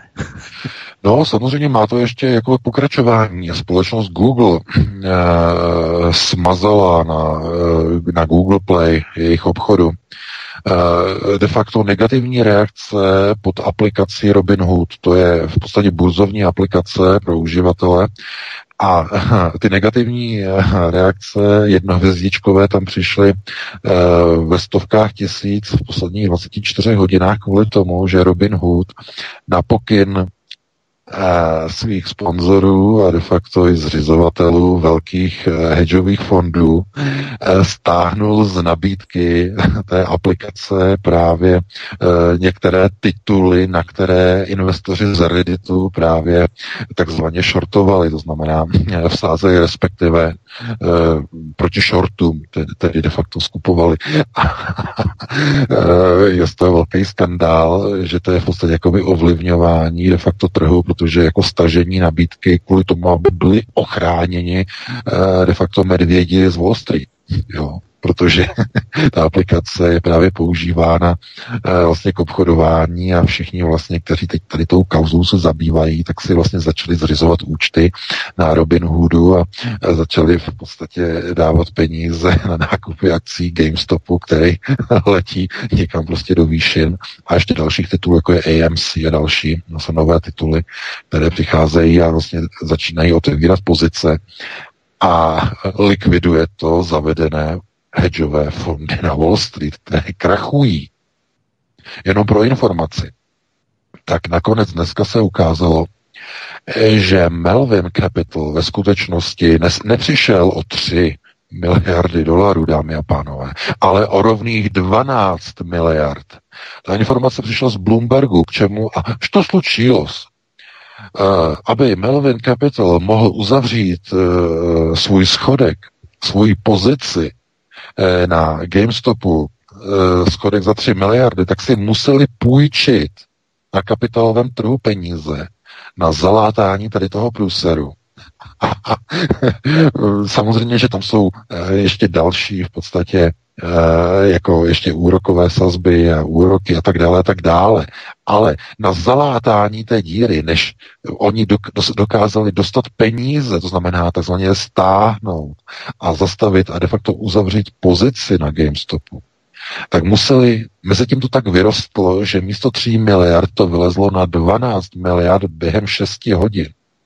Znamená, oni než za 6 hodin získali peníze na uzavření pozice, tak ta pozice na Wall Streetu, na burze, na Nasdaqu, ze 3 miliard vyskočila na 12 miliard. Chápete? To je něco neuvěřitelného. Takže to je, e, co se stalo? No gojím, že jo, drobní investoři z Redditu si dovolili dovést ke krachu nebo skoro na pokraji krachu velký hedžový fond, mohutný na Wall Streetu. No a všichni samozřejmě broukři a všichni tady ti začali prostě křičet a řvát, že to je teroristický útok, že to je skandál, že jsou to Trumpovi voliči.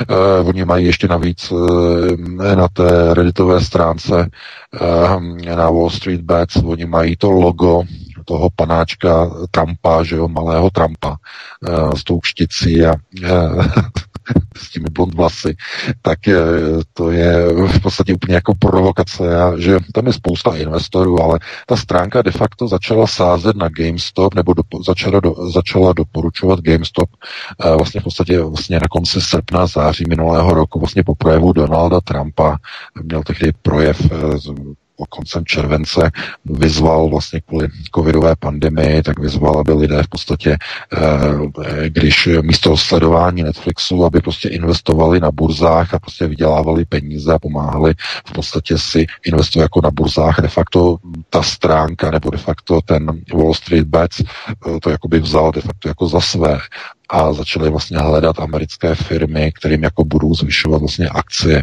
a budou zvyšovat jejich hodnotu tím, že vlastně na tom budou vydělat peníze takzvaně eh, pojedou takzvaný bull systém, to znamená budou de facto kupovat akcie a budou spolehat na jejich růst, to znamená spekulace. No ale tím samozřejmě začali stavět pozici proti medvědům z Melvin Capital, kteří začali ztrácet strašné peníze.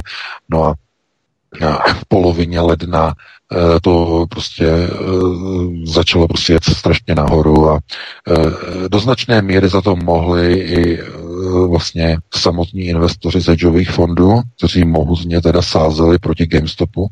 A když viděli, co se děje, tak začali uzavírat své pozice, to znamená, začali zpátky Eh, nakupovat eh, vlastně umístěné pozice, umístěné akcie, začali je vykupovat a tím vlastně ještě více zvyšovali hodnotu akcí GameStopu. Takže raketový nárůst vyletěl a e, spustila se obrovská panika. Tohle je pouze ukázka takzvaného Eh, kasínového investičního systému, který vlastně negeneruje eh, žádné konkrétní hodnoty, ale generuje pouze surový zisk jednotlivým lidem, kteří to takzvaně trefí, anebo obrovské ztráty, kteří to takzvaně prokoučují a prostě to projedou.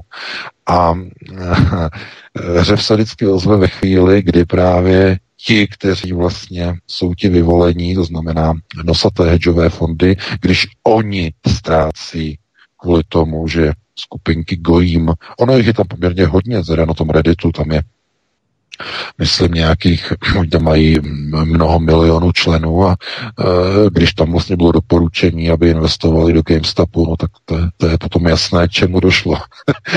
Ale je to jenom ukázka toho de facto, že vidíte, že e, oni mají nějaká globalisté mají nějaká slabá místa, to, jsou, to, je, to jsou finanční trhy. Na těch finančních trzích totiž to je jejich turf.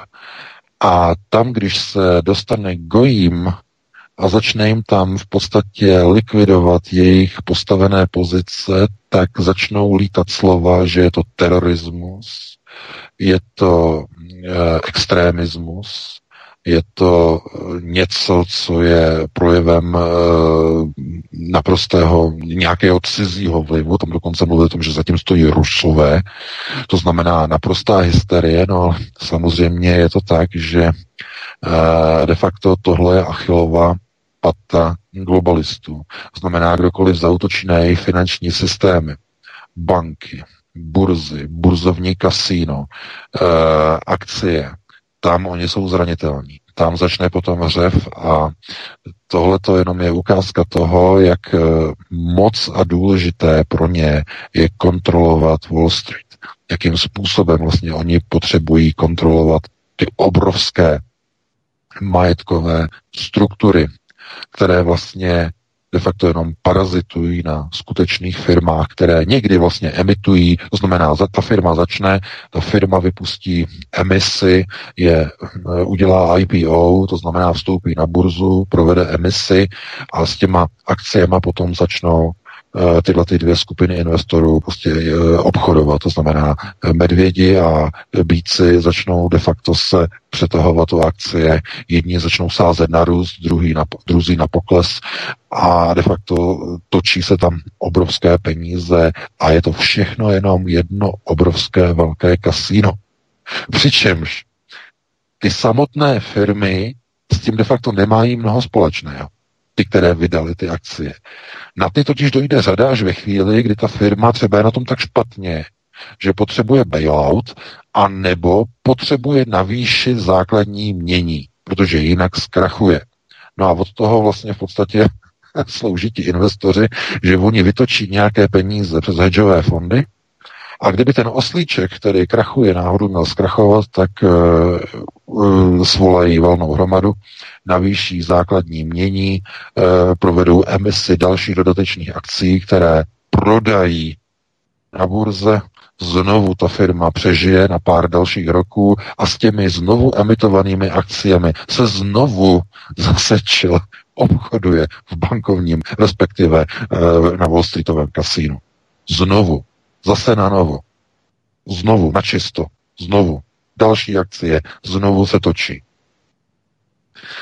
Takže eh, když někdo teda jako říká, že podívejte se, je to skvělé, americká ekonomika roste konec konců, když se podíváte na eh, to, jak roste prostě Nasdaq, jak roste Dow Jones a americké indexy, tak vám potom dojde, že to nemá vlastně vůbec žádný odraz a reflexi na skutečnou americkou ekonomiku v amerických ulicích a v amerických městech. Protože to, v jakém stavu je Wall Street a v jakém stavu jsou indexy, nevypovídá naprosto nic o životech obyčejných Američanů, o jejich životní úrovni, o jejich hypotékách, eh, o jejich problémech, naprosto vůbec nic. To znamená taková ta chiméra, že když rostou trhy, tak eh, je to dobré pro ekonomiku. No, to není dobré pro ekonomiku, to je dobré pro uh, bíky, je to dobré pro medvědy, podle toho, kdo z nich zrovna tak tahá za další konec, ale pro obyčejné spotřebitele to nemá naprosto žádný vliv, nemá to naprosto žádný význam.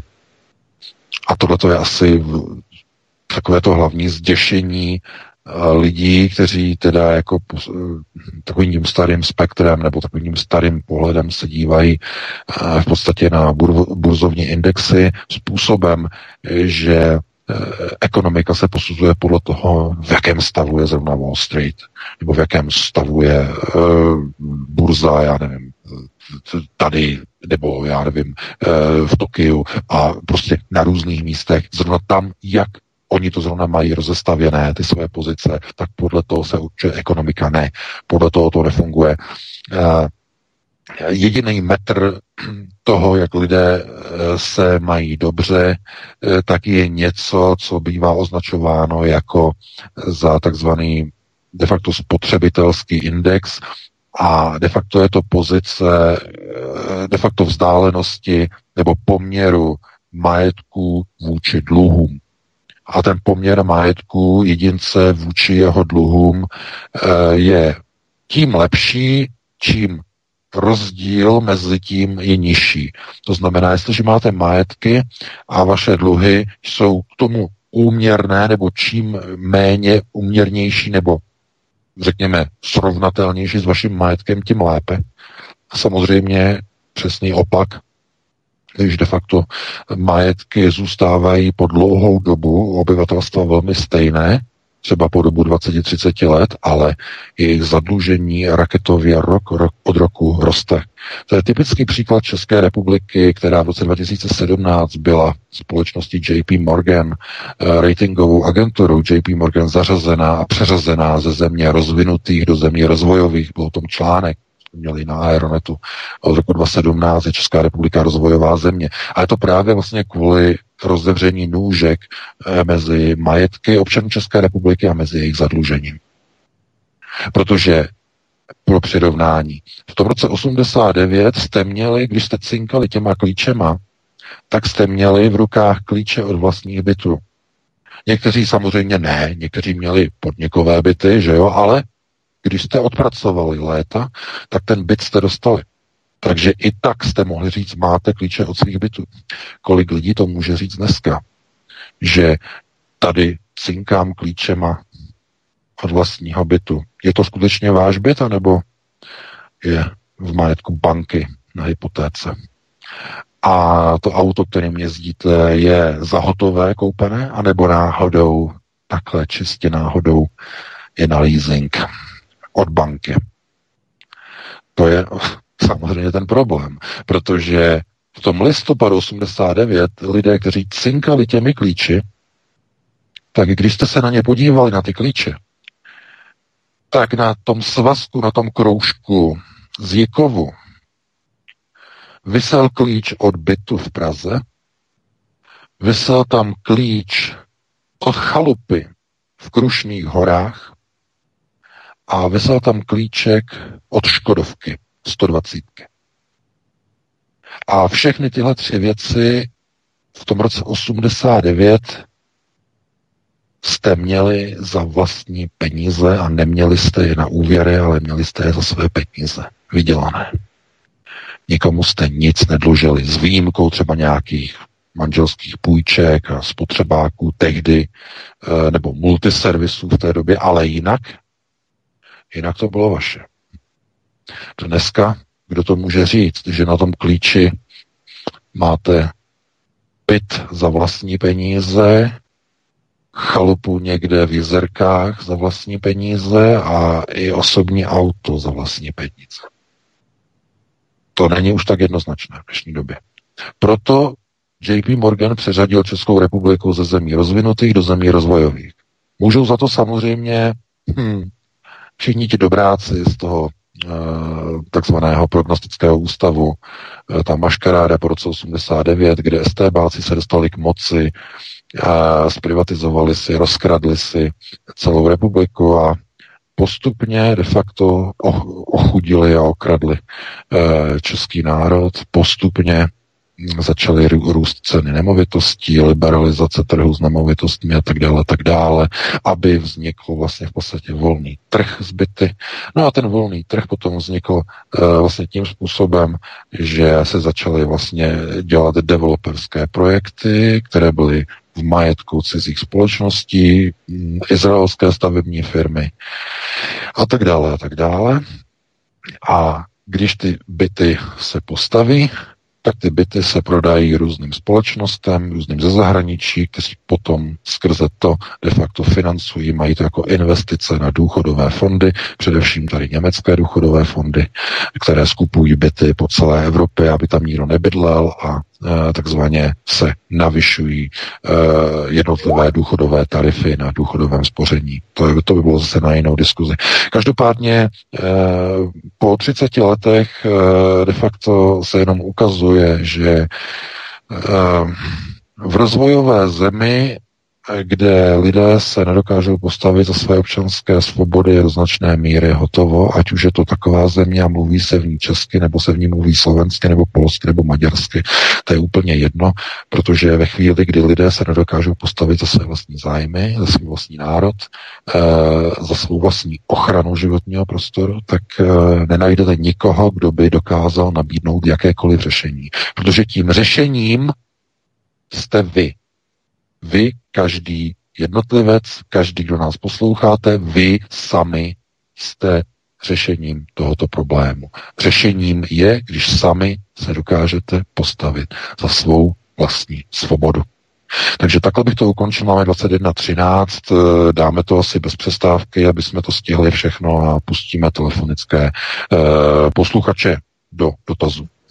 Dobře, pustíme, pustíme posluchače. Já jenom chci vybídnout naše posluchače, až v pondělí budete stávat do práce, pokud eh, samozřejmě nemáte home office, ale i tak, tak eh, když vstanete, tak se můžete tak zamyslet a pokud bydlíte třeba v nějaké cerekvici na Přeloučsku třeba, nebo u Třebáně, u nějakého rybníka třeba, nebo v nějakém menším provinčním městečku, to je úplně jedno, nebo ve velkom městě, můžete se zamyslet a říct si, to nám ta ekonomika krásně roste třeba.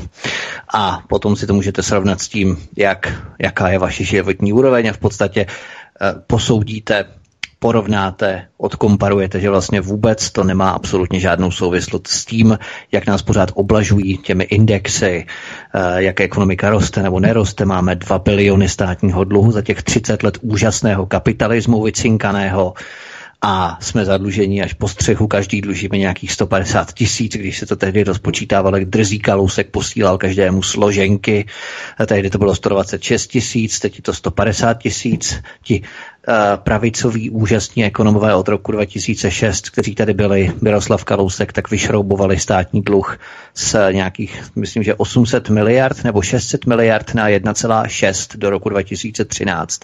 To byly ty pravicové úžasné reformy, ty jejich nádherné eh, zítřky hospodárné, Eh, a tak dále. To znamená, že vůbec takové keci neberme na eh, nějakým způsobem v potaz eh, politici za 30 let, ať je to, já nevím, liberální politika, anebo sociální politika, nebo konzervativní politika, levice, pravice, je to úplně jedno. Na tou životní úroveň, na tu opravdu kašlou a to je poslední věc, která vůbec u nás na politikum záleží. Tak, to jenom bych doplnil a přesně v souladu s tím, co si Vega řekl, že v podstatě nějaká ekonomika, růst ekonomiky a různé ty ukazatele na burzách, to vůbec naší životní úrovní zvýší našeho platu, nemá absolutně nic eh, společného. Ale eh, Dáme tedy prostor posluchačům Petře. Eh, teď to přenechám tobě, žezlo žezlo a já nevím, jaké ještě artikly má uh, prezident České republiky, žezlo a uh, teď mám úplné okno. No jabko, Ale ne? předám ti tedy mixážní pult a, a veď si to sám hezky. Žezlo, jabko a, a korunu. To jsou korunoční tak, klenoty. Korunu, tak, tak, tak uh, už od doby, už od doby Karla IV. Tak uh, máme prvního volajícího, ale než se k tomu ještě um, přiblížíme, tak já bych jenom připomněl telefonní číslo sem do studia, abyste se mohli dovolat a položit krátký, jasný, srozumitelný dotaz bez prognóz, tak 774 139 044. Děkujeme už vám dopředu, že budete struční, aby se dostalo na co největší množství vás posluchačů. Dobrý večer, jste ve vysílání, položte prosím otázku. Dobrý večer, tady Lenka. Já jsem se chtěla zeptat. Eh, pan VK dneska mluvil o tom, že ty vakcíny mají za úkol eh, sledování obyvatel. To znamená, že eh, ten úkol nebo smysl redukce obyvatel pomocí těch vakcín už není. A pak jestli ještě takovou podotázku, třeba ty lidi, co dneska mají pole, lesy, přijdou o ně, když se tedy bude rušit soukromí vlastnictví, je lepší se toho třeba dneska zbavit, anebo jako jak to bude. Takže redukce obyvatel a pole lesy. Děkuju. Děkujeme. No, děkuji za dotaz. Eh, no, redukce obyvatel. Mm, redukce obyvatel eh, není úplně tím základním klíčovým problémem, eh, ono jde o zdroje. A ty zdroje v podstatě vedou k tomu, že když západní populace sníží objem zdrojů, tak globalistům je úplně jedno, jestli lidi jako s odpuštěním, a nebo jestli jich je pět a půl. Jim to jedno, jim jde o zdroje, zdrojovou základnu. Oni mají určité úkoly, mají určité cíle. Víte, že Elon Musk eh, chystá pro globalisty přesun na jiné planetární těleso. Eh, budou potřebovat k tomu obrovské zdroje ropy, ale tak obrovské, jaké si nedokážete představit. A kdyby za 20 let stále fungovala eh, civilizace na ropě, tak by se nedoplatili, nedokázali by to systémově pokryt. Naprosto by se zhroutila celá ekonomika. Já jsem to jednou vysvětloval jim eh, globalisté nemají problém s tím si natisknout peníze, protože se globalisté, tedy dům Sion, sionističtí, nemají problém si natisknout peníze, ale oni, když v téhle chvíli by začali spotřebovat ropu pro jejich interstelární projekty, které mají, to jsou ty projekty, které vysílá v programovacích videích pořád okolo Hollywood, tak eh, co by to udělalo? Způsobilo by to krach celosvětové ekonomiky, protože tím, že by čerpali ropu, by zvedli její cenu do tak astronomických výšek, že ve všech ostatních zemích by se zhroutily ekonomiky, které oni potřebují pro kontrolu obyvatelstva, potřebují udržet sociální smír a zároveň budou potřebovat, aby eh, fungovala výroba, fungovaly procesy pro dosažení těch mimoplanetárních cílů, které oni mají. To znamená, co oni musí udělat? Aby mohli čerpat ropu pro své mimoplanetární projekty, aniž by to zhroutilo světovou ekonomiku. Kontrolní jednoduchá otázka, jak to udělají? No udělají to tak, že svět přestane potřebovat ropu. To znamená, auta přestanou jezdit na ropu, budou jenom na elektriku. Tím smysl ropy pro eko- světovou ekonomiku padne dolů a bude možné tu ropu potom už bez důsledku na zvyšování její ceny používat na projekty Interstellar. Z tohoto důvodu. Takže takhle je to vysvětlené. A nemá to nic společného s populací, ale pouze se zdroji. Se zdroji. Pokud by se nic nestalo se západní populací, nedošlo by k indukci chudoby, což je součást procesu velkého rezetu, eh, tak by došlo vlastně k vyčerpávání zdrojů do takové míry, že by nebylo možné se odpoutat od ropy a nebylo by možné schudnout populaci, západní populaci by nebylo možné dosáhnout schudnutí, to znamená indukčně. Nebylo by to možné. Z tohoto důvodu tedy byla zahájena migrace, migrace chudého arabského obyvatelstva do Evropy, aby byla indukována chudoba, protože islám vede k chudobě, to znamená indukce skrze řízení na demografické úrovni. To byl jeden, to byl jeden proces. Potom byl druhý proces boj proti terorismu a třetím procesem teď je covidová systémová krize, která znovu lidi eh, takzvaně e, činí chudšími a provádí indukci chudoby. To znamená, to jsou komplexní procesy. Takže to je otázka na e, tu populaci. A odpověď na tu druhou otázku, to jsem mezi tím zapomněl, Vítku, takže mi připomeneš, že jo? Já jsem, já jsem nebo, v pokusu to sváně nepřipomenout, aby jsme se dostali na dalšího posluchače, jo? Tak uh, možná... No, to je, jo, já říkám raději pokládám jednu otázku, opravdu mě se to hned prostě vykouří z hlavy, protože já rozvinu první téma, zapomenu na to druhé. Co bylo to, co bylo to, to druhé? Ty majetky, no, to jestli, jestli se toho mají zbavit. No. A to, to je v všech majetky, ano, tak jenom velice, jenom velice rychle. No, co se týče lesu a dalších věcí, uh, takhle zbavovat. Nebudeme vyvolávat žádnou paniku. Není třeba se zatím ničeho zbavovat, ale počítejte s tím, že veškeré majetky budou předmětem vysokého, velmi vysokého zdanění v blízké budoucnosti. Uh, jenom, jenom velký vykřičník. dnes si lidé většinou gojím, protože židé už to vědí samozřejmě, ti se začínají zbavovat nemovitostí, ale gojím si myslí, že když dneska investují peníze do nemovitostí, že jako si do toho uloží peníze. Tohle je největší omyl, protože mluvila o tom už Angela Merkel, že je problém tady v Německu, že v Berlíně je problém, eh, v Hamburgu, že je problém, eh, ve velkých městech, že je problém, že je spousta bytů, které jsou málo obývané, eh, bytová krize a tak dále, a že, inve, že investoři do toho investují a někdo tam pořádně ani nebydlí a že se zavede velmi vysoké zdanění nemovitostí. Velmi vysoké. A zatím je to tak jako Vůbec to ještě není ani v Bundestagu, jenom tak, takové, ty, takové ty balonky e, pokusné, co vypouští její strana. E, velice nebezpečné mimochodem, ale to je přesně ono. Ve chvíli, kdy budou tyto majetky, budou zdaněny. Budou zdaněny do takové míry, že se lidem nevyplatí je mít a raději je prodají. Protože vlastnit něco soukromého bude velice náročné finančně, protože to bude zatížené obrovskými daněmi. Jako to říkal před třemi dny v Davosu eh, Klaus Schwab.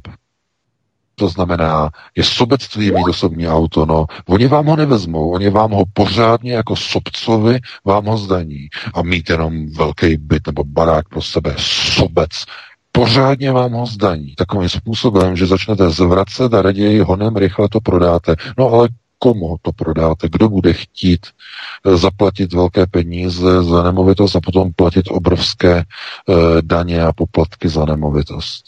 Takže takhle by na to odpověděl, každý si to musíte přebrat e, v blízké dobu, v budoucnosti, v dohledné době, teď ne samozřejmě, ale budete muset se zaopatřit, pochopitelně, protože přesně tohleto oni mají v plánu. Oni nedovolí soukromé vlastnictví hodnot nedovolí automobily a nedovolí ani soukromá vlastnictví bytu, nemovitostí a tak dále. Nedovolí. Budou chtít, aby všechno bylo šérované, všechno bylo sdílené, aby za všechno jste si museli platit, aby, aby nic nebylo vaše, za všechno byste si museli platit. A protože za všechno budete muset platit, budete muset mít buď moc dobře placený job, což asi, jak víte, asi nebude ta varianta, anebo budete naprosto závislí na nepodmíněném příjmu, který vám milostivě dají. A milostivě budou vás kontrolovat a říkat, ty dostaneš ten nepodmíněný příjem jenom, když budeš dobrý, občane. Buď dobrý, čti jenom správné servery. Buď dobrý, zapínej jenom správné televizní stanice. Buď dobrý. Takhle to oni mají vymyšlené. Takže jenom paní Lence, aby si uvědomila, jaké to má souvislosti. A pustíme dalšího volající. Já jenom doplním, že co nechtějí, nebo respektive co nechtějí, abychom dělali, tak buď to zdraží, anebo zdaní. Buď to vyšroubují nahoru, stejně jako ropu a stejně jako maso, jak jsme brali maso a tak dále. Prostě co to nechtějí, buď zdraží, vyšroubují nahoru, anebo zdaní. To je v podstatě, takže oni to nezakáží, ale oni to pouze zdaní, anebo vyšroubují nahoru. Protože toho bude nedostatek, umělý nedostatek masa třeba. Uh, pojďme dál. Dobrý večer. Položte svou otázku, prosím. Zdravím, zdravím Péťo, zdravím pane VK, zdravím Vítku. Petra Zlatá u telefonu, něco tam bzučí. Já jsem se chtěla zeptat, jestli kolik bude ten nepodmíněný příjem plus minus 12 až 15 tisíc na koruny. A zásadní otázka, kdy vidíte covid pasy? Kdy to teda bude úplně v těch mobilech? Bzučí mi to, snad mě slyšíte. Děkuju, budu poslouchat. Tak, díky. Beka. No, no, děkujeme za dotaz. E, no, co se týče vlastně těch covidových pasů, tak e, ty covidové pasy de facto budou velice brzy, ty budou možná už tento rok, budou v polovině roku, a protože ty papírové ty papírové podoby různých těch testů a očkování, to nebude trvat moc dlouho, protože s tím se špatně manipuluje. Lidé to zapomínají, ne, někde nějaký papír někde v kapse, ale mobil nezapomenou. Mobil si vezmou sebou, chápete? Mobil je součástí vašeho života v dnešní době, to znamená, ten si nezapomenete, nebo jako můžete si ho teoreticky zapomenout, ale většina lidí mobil nezapomene. Takže přímo do mobilu, tam, abyste to měli. Přímo v mobilu, to znamená velice brzy. Covidové pasy velice brzy. A ten první dotaz, eh, Vítku, to paní, no, teď jsem, no, jsem zapomněl ten první dotaz, to byl poddotaz. To ten nepodmíněný příjem. A nepodmíněný příjem. No, nepodmíněný příjem, jaká bude výše. E, no, však zase no, znova, zase můžeme o Klausu Švábu vymluvit. On říkal, že tohle je v podstatě na e, ekonomické rovině, na ekonomické síle každé země, která si vlastně by měla odvodit ten nepodmíněný příjem od toho, Eh, jaké jsou potřeby jednotlivých lidí tak, aby mohli vyžít za tento náklad nebo za tento příjem na měsíc, aniž by bylo nutné, nebo aniž by byli v pozici, že by jim to nestačilo a museli by si hledat práci. On to zdůraznil, že nepodmíněný příjem není sociální dávkou. On říká, že to není, že it's not definitely, it's not welfare, že to není uh, sociální dávka, jednoznačně není, ale je to v podstatě příjem, který by de facto měl lidem poskytnout uh, naprosto regulární příjem, jako kdyby někde pracovali s tím, že vůbec pracovat nebudou. Uh, Tady v Německu teď jede ten pilotní projekt, to je soukromé organizace, před dvěma lety to byl projekt ve Finsku a tady v Německu se hovoří, že by ten příjem měl být někde okolo 1800 eur měsíčně. A jenom pro vaši představu, to je něco, co by se de facto jako skoro blížilo někam k tomu, co by se jako dalo říct, že to je prostě nějaký jako jako minimální mzda, by se to lehce blížilo, ale e, znovu, to jsou prostě takové jako nástřely nějakých čísel, které by se daly do České republiky převést e, někam na úroveň zhruba zhruba, teď opravdu já říkám, já střílím jako velmi, velmi od boku tady, ale oni říkají, že by to mělo být, když se to porovná k průměrné mzdě, která v České republice je něco přes 30 tisíc korun, tak říkají, že by to mělo být 70%. Toho 70%. Takže e, to je zhruba někde e, na té úrovni 1, 21 eh, tisíc, tak nějak zhruba tam někde by se to pohybovalo, ale já tomu nevěřím, že tohle to bylo nějak, v nějaké blízké době, že by se to někde pohybovalo někde prostě na této úrovni, protože i co jsem teda jako tak nějak zaregistroval od českých politiků, tak oni to pořád nechápou. Oni pořád nechápou, co je nepodmíněný příjem, respektive co si myslí globalisté, nebo představují globalisté pod pojmem nepodmíněný příjem, nebo univerzální, universal income, co si pod tím představují. A čeští politici stále myslí, že to je dávka. Ale to není dávka.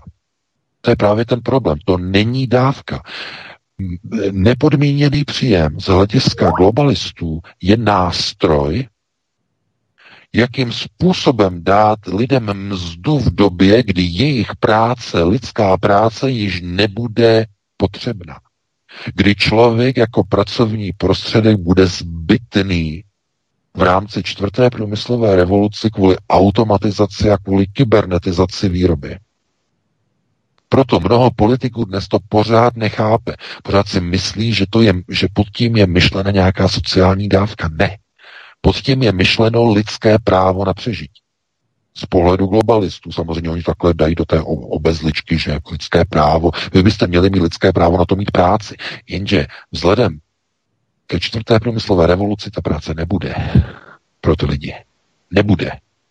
Takže proto z tohoto důvodu Oni chtějí snížit porodnost, proto podpora LGBT, non-binární, deviace, neschopnost rozmnožování. To znamená, aby se e, populace co nejméně rozmnožovala zároveň, ale současně ti, kteří budou žít, tak aby nějakým způsobem měli nějaký minimální příjem. A teď oni vlastně hledají tu cestu, jakým způsobem to využít k naprosté totální kontrole populace. Protože když vy budete závislí, nebudete mít práci. Vůbec nebudete mít práci, protože to budou dělat stroje, budou uh, poštu budou rozvážet drony, poštěčky nebudou mít práci. Uh, v supermarketu tam ani chodit nebudete, to bude lítat vzduchem všechno, že. A to bude na donášku a na rozvoz, že automatickými systémy. To znamená, nebudou mít práci, nebudou mít práci, nebudou mít práci. A tihle ti lidé uh, budou doma na nějakém příjmu, tedy na tomto nepodmíněném příjmu a budou závislí na státu, respektive na, v té době už ne na státu, ale na globální vládě v rámci NVO. A ta globální vláda bude celou tu populaci skrze nepodmíněný příjem kontrolovat. Když ty občany nebudeš dobrý, budeš dělat problémy. My ti zablokujeme tvůj kredit, kam ti chodí nepodmíněný příjem na 24 hodin a ty si za 24 hodin nic nekoupíš. A když budeš zlobit znovu, tak ti zablokujeme na tři dny ten účet. A když budeš ještě víc dělat problémy, tak ti ho zablokujeme jako na Facebooku na sedm dnů. A sedm dnů nic nekoupíš a budeš trpět hladem. A tady tím způsobem oni budou kontrolovat celou populaci. Lidé neseženou práci, protože všude budou automatické systémy, a lidé budou závislí na dávkách od globalistů na nepodmíněném příjmu. Totální, absolutní kontrola. Lidé budou poslouchat eh, globální eh, vládu jako švýcarské hodinky. Takhle to mají nachystané. Takže jenom takhle bych to jako vysvětlil a pustíme se do dalšího volajícího, pokud máme na telefonu. Dobrý večer, jste ve vysílání, položte otázku.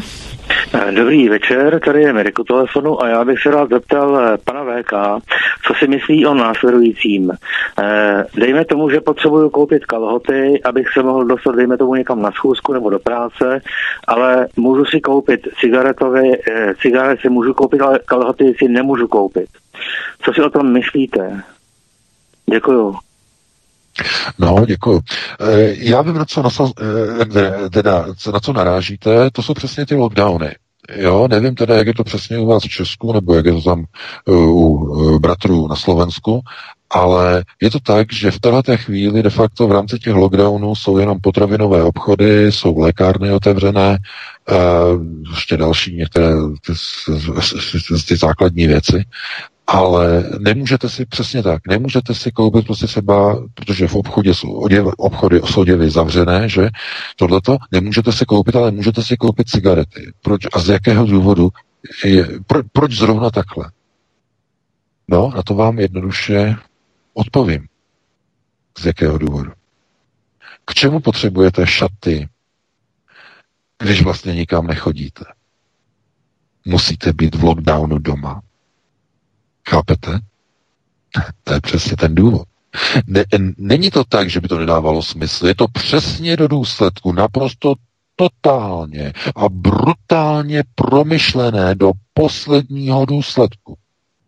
Oni nechají otevřené uh, tyhle ty obchody, tyhle ty obchody, tyhle ty obchody. Nechají otevřené pumpy, kde si můžete koupit cigarety, kde si můžete tohleto otevřít, tohleto, tohleto, tohleto, tohleto, tohleto, ale oblečení si koupit nemůžete.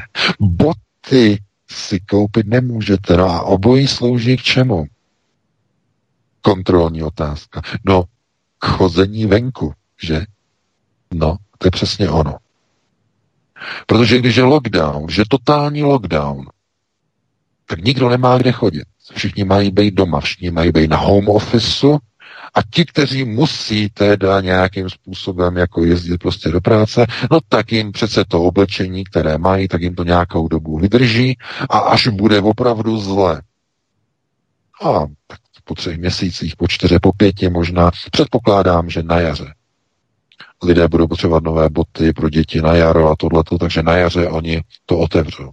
Počítám tak březen, možná duben a spíš si typuju na březen, že to otevřou na nějakou chvíli, ale O, přesně tohleto oni tím sledují. To znamená, oni vám nechají prodat cigarety, abyste byli doma, abyste u té televize, a alkohol samozřejmě vám nechají prodat, abyste byli u té televize, abyste ty brambůrky, že abyste ty cigárka, tohleto všechno, abyste sledovali ty Netflixy a byli jste doma, nikde jste nerajzovali, abyste byli pod kontrolou doma, nikam nechodili, nikam se neschromažďovali, nikde nedělali žádné, žádné demonstrace proti eh, omezování lidských práv, abyste byli jenom doma, abyste byli jenom doma. A když někam musíte jít, třeba na poštu pro ten důchod, tak musíte být prověření. Jak? No, že jste poslušní. Že jste přišli na ten dobrovolný test a dostanete Matovičův modrý papír a s ním můžete na tu poštu. Jinak ne. Jinak ne, jinak jste dobytek, jinak eh, není ve vás důvěra, je vidět, že jste potížista, nesmíte na poštu. To znamená, opravdu je to dokonale vymyšlené. Globalisté, oni na to měli dlouhý čas, samozřejmě měli na to spoustu let, všechno promyslet do nezbytných důsledků, ale tyhle ty marionety to přesně plní, přesně do důsledku. To znamená různí ti Matovičové, různí ti Babišové a všichni tady ti další e, naprosto do důsledku prostě plní a prostě zavádějí prostě totální kontrolu. A opravdu je jenom pouze lidé, když sami každý za sebe se postaví a řekne, tohle to nebudeme tolerovat, tohle to nebudeme akceptovat. Lidé v práci, v podniku, na ulici si řeknou, tohle to nebudeme tolerovat a vzniknou protesty, vzniknou demonstrace. Jedině tak se podaří do toho procesu vhodit vidle. Jedině tak, jinak nijak jinak. Nepřijde žádný mesiáš, nezachrání nikoho, pokud lidé sami nezačnou se brát za svá práva.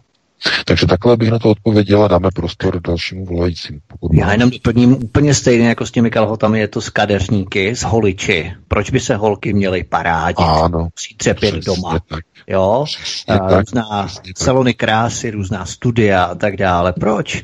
Oni je nechají vyhladovět, chudáci, huliči, kadeřníci, prostě každý potřebuje přistříhnout, každý potřebuje ostříhat. Hodně holek teď, co s nimi mluvím, jsou zarostlí, že jo, stěžují se a tak dál.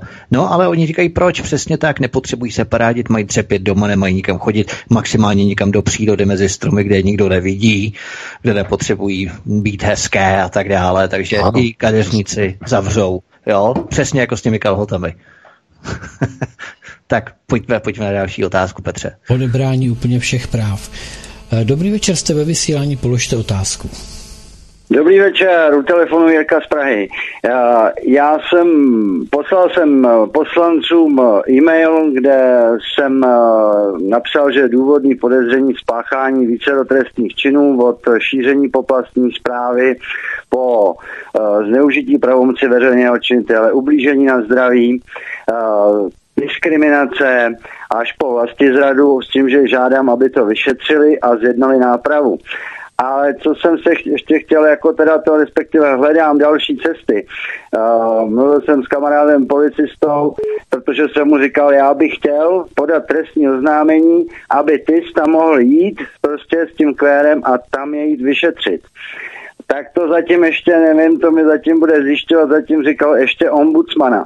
Tak jestli ještě budete mít nějaký další nápady, je potřeba, když tak lidem zkusit říct, protože ne každý zná právní systém úplně, ani já, i když ho znám z části, tak neznám úplně všechny klauzule a možnosti, které máme, abychom prvně udělali tu právní cestu a teprve teda potom až to, co je, že pak se má člověk chopit svých práv už teda sám. Když to nejde. Děkuju a držím vám palce ve vším. Díky, Jarko, taky zdravíme z Brna do Prahy. Já děkuji za dotaz. Za to, já děkuji za dotaz. Jenom eh, připomenu, že pokud někdo teda jako zapomněl, jaká jsou jeho lidská práva, tak ať si najde chartu eh, lidských práv OSN. Je to závazný dokument, kterým se řídí všechny ústavy všechny, všech demokratických zemí. Tam se podívejte, jaká máte práva. Právo na svobodu pohybu. Nikdo nesmí svobodnému člověku omezovat právo pohybu ani podmiňovat žádnými dalšími podmínkami. To znamená, eh, to je zbytečné prostě povídat. Lidé zapomněli samozřejmě, eh, nebo ani nikdy nečetli ten dokument, ale tam je to všechno přesně krásně, nádherně prostě vypsané. S tím papírem můžete potom dokonce chodit a můžete ukazovat všem těm kontrolor, kontrolorům a říkat jim, jaká jsou jejich práva. Charta OSN, můžete to ukázat potom Matovičovi tam u nich na Slovensku, že no to možná bude koukat jako vyvoraný, ale uh, chápete, pokud se nikdo neozve, tak uh, nebude ani žádná protireakce, to samozřejmě. Všechno bude pokračovat dál, protože vidí, že lidé se nechají omezovat, nechají se omezovat na svých právech a důsledky jsou takové, že oni potom, ta vláda, pouze utahují šrouby. Oni zkusí utáhnout, zjistí, nakolik se ozve řev, neozývá se, utáhnou ještě víc a utáhnou a utáhnou. A v nějaké chvíli začnou lidi řvát, ale ten šroub už je tak utažený, že už je to zbytečné, protože ten systém už nenechává tomu národu žádný manévrovací prostor. Protože už nezbyl vůbec žádný. Ten šroub je utáhnutý úplně na maximum. Takže takhle bychom to odpověděli, no a dáme ještě prostor dalšímu volajícímu, pokud má. Dobrý večer, jste ve vysílání, položte otázku. Mhm, dobrý večer, u telefonu Jana. Tak já bych chtěla jenom uvést eh, na pravou míru eh, posluchačku, která volala asi dvě, dva hovory zpátky, že v neděli se koná obrovská demonstrace na Václaváku od 14 hodin, je to na podporu vlastně Lubomíra Volného, bude tam pan Bojko, bude tam Ilona Čáková, bude tam Kamelot, bude tam Aliance národních sil, mraky lidí, kteří vlastně si eh, nenechají tyhle věci líbit. Dnes a denně se pořádají demonstrace, dneska probíhala demonstrace před úřadem vlády. Eh, není to tak, že by si lidi nechali všechno líbit, ty hlasy se ozývají, je to opravdu silný, otevírají se restaurace, jejich mraky v České republice, který prostě vzdorují těmhle věcem. Eh, já osobně mám kamarádku, která má kadeřnictví, která přes eh, nařízení chodí prostě do kadeřnictví, její manželi policajt, eh, je jim to úplně jedno, prostě neřešejí to, bojkotujou to, dělají všechno pro to, aby prostě se jich to nějakým způsobem nedotklo, prostě vzdorujou. Takže jenom chci říct, že v České republice je opravdu hodně lidí, který tyhle věci eh, se snaží nějakým způsobem prostě v rámci té občanské neposlušnosti bojkotovat, ale mám pocit, že i kdyby nás bylo prostě snad, já nevím, milion, dva, tři, že je to stejně jedno, že ta vláda, je to úplně jedno. A ještě jsem chtěla říct, že předtím, než se půjde na tu nedělní demonstraci o těch 14 hodin, tak je skupina lidí, eh, kteří nesou samozřejmě rakev panu Hamáčkovi k jemu domů. Takže eh, ty, ty demonstrace, ty nepokoje a to všechno tady probíhá. Není pravda, že ne. Jo, televize samozřejmě ty informace nepřináší, ale jenom jsem, já víceméně nemám žádnou otázku, jenom jsem spíš chtěla vyzvat vás všechny, včetně pana Vítka, včetně pana uh, Petra, aby prostě tu neděli nás přišli podpořit všechny, protože každý kus se počítá. Takže asi tak a děkuji vám a budu poslouchat. Nashledanou. Děkujeme, paní Jano. Já vás jenom poprosím, kdybyste mě mohla potom poslat na e-mail uh, redakce Studia Tapin Radio adresu té holky kadeřnice, protože pokud je to tady v Praze, jakože je, protože tam mám známé. Není, je to nakladně, je to nakladně. Nakladně, aha, tak to je, hmm. nevím, jestli by se jim tam chtělo příliš. Ale, ale fajn, tak je, je skvělé, budeme hledat uh, a polávat kadeřníky, kteří se nebojí a kteří otvírají. Tak fajn, díky. A říkám, nejsou hezky. to jenom kadeřnice, lidi se snaží to blokovat. My s manželem osobně prostě děláme všechno, proto nás se to třeba vůbec nedotýká. Manžel je instalatér od začátku té krize, my nemáme problém, já jsem v invalidním důchodu, uh, přivydělávám si úklidama, nemáme prostě problém, ale dotýká se nás to samozřejmě v rámci těch věcí, v rámci vnoučat, dětí, v rámci toho, že už v životě nechcem zažít totalitu, že prostě to vůbec nedovedem pobrat do hlavy a snažíme se prostě dělat se v našich silách. No. Takže jenom takhle, jo? Hmm. Tak se mějte hezky.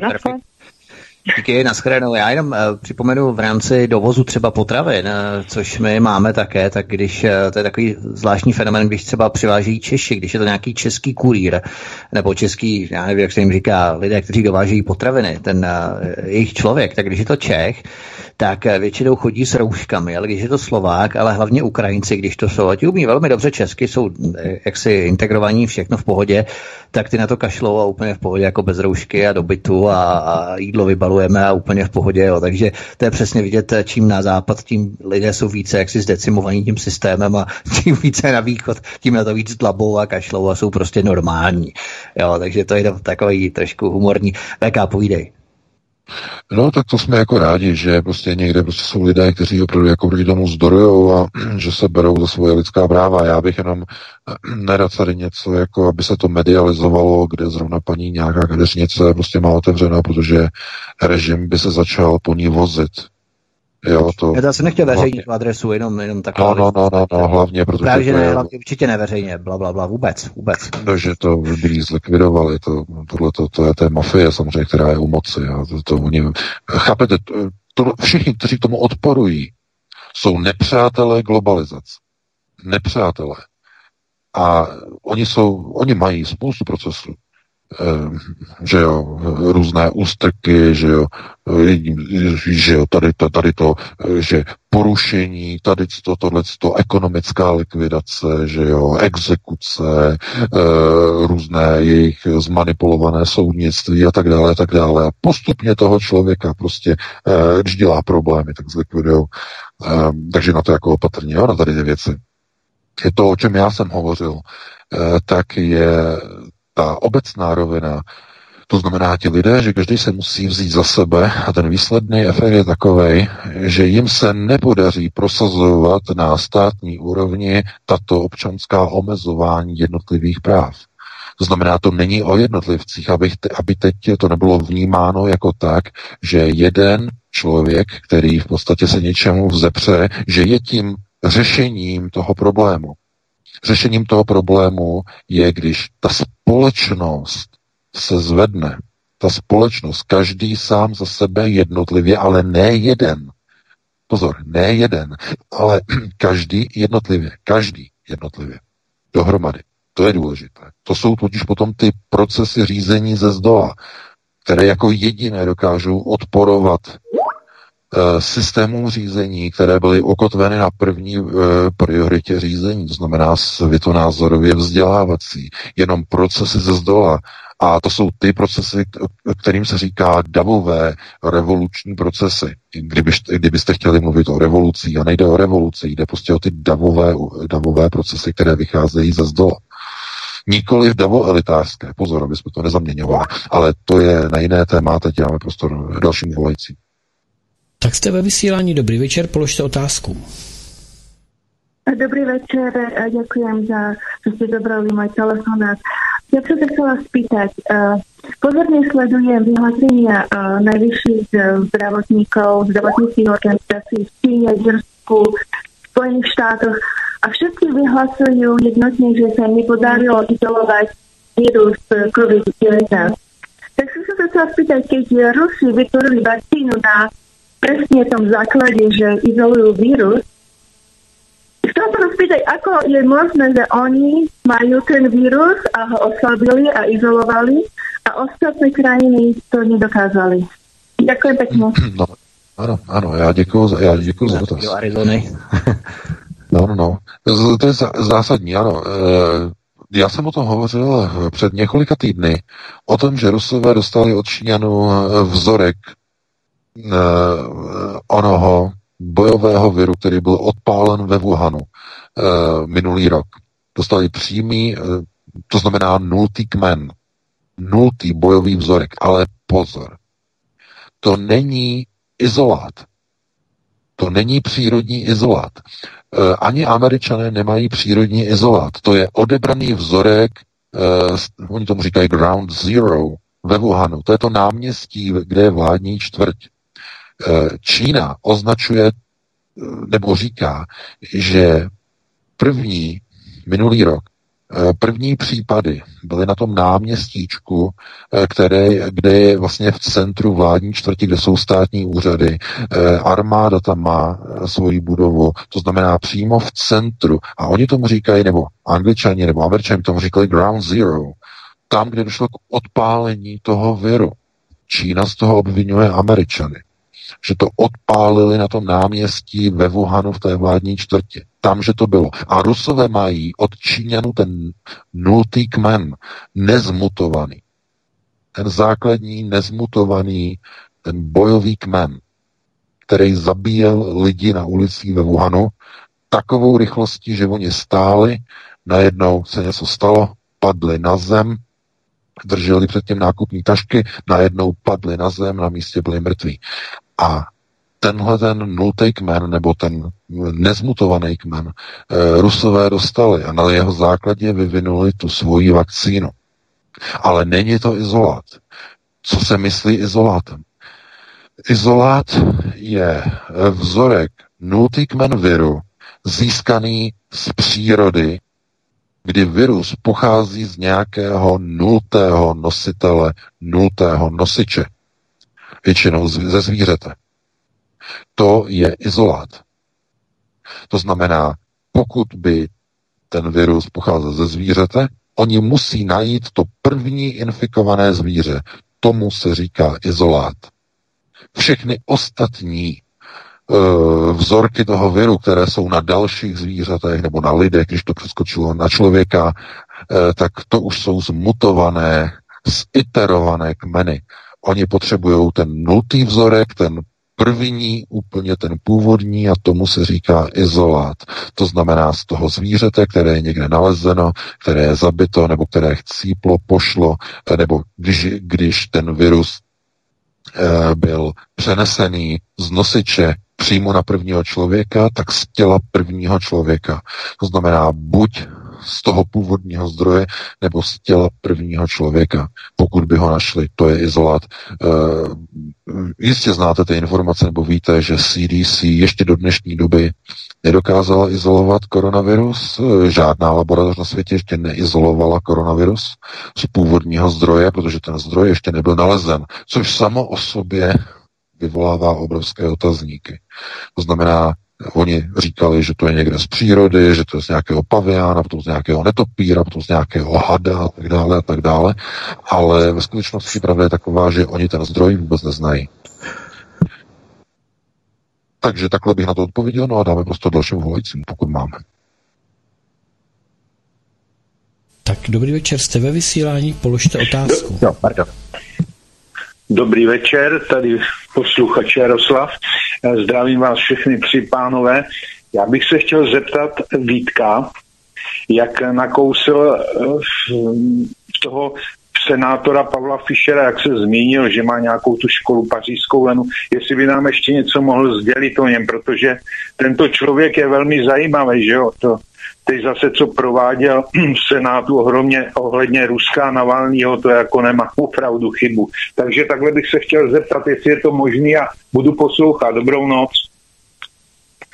Děkujeme. Já vám děkuju, já nevím, eh, já se spíš zeptám, protože to je pořád eh, to je pořád VK, tak VK se tě chci zeptat, jestli souhlasíš, protože to je tak, já nevím, tři, čtyři minuty, možná spíš na konci. Jo, to, to, klidně, klidně odpověz, v pohodě, jako mě to nevadí, je to, teď jde o posluchače, že to asi určitě to zajímá, takže, takže ano, ano. No jasně, já jsem chtěl jenom říct eh, tam k tomu, ještě v rámci, uh, moment, uh,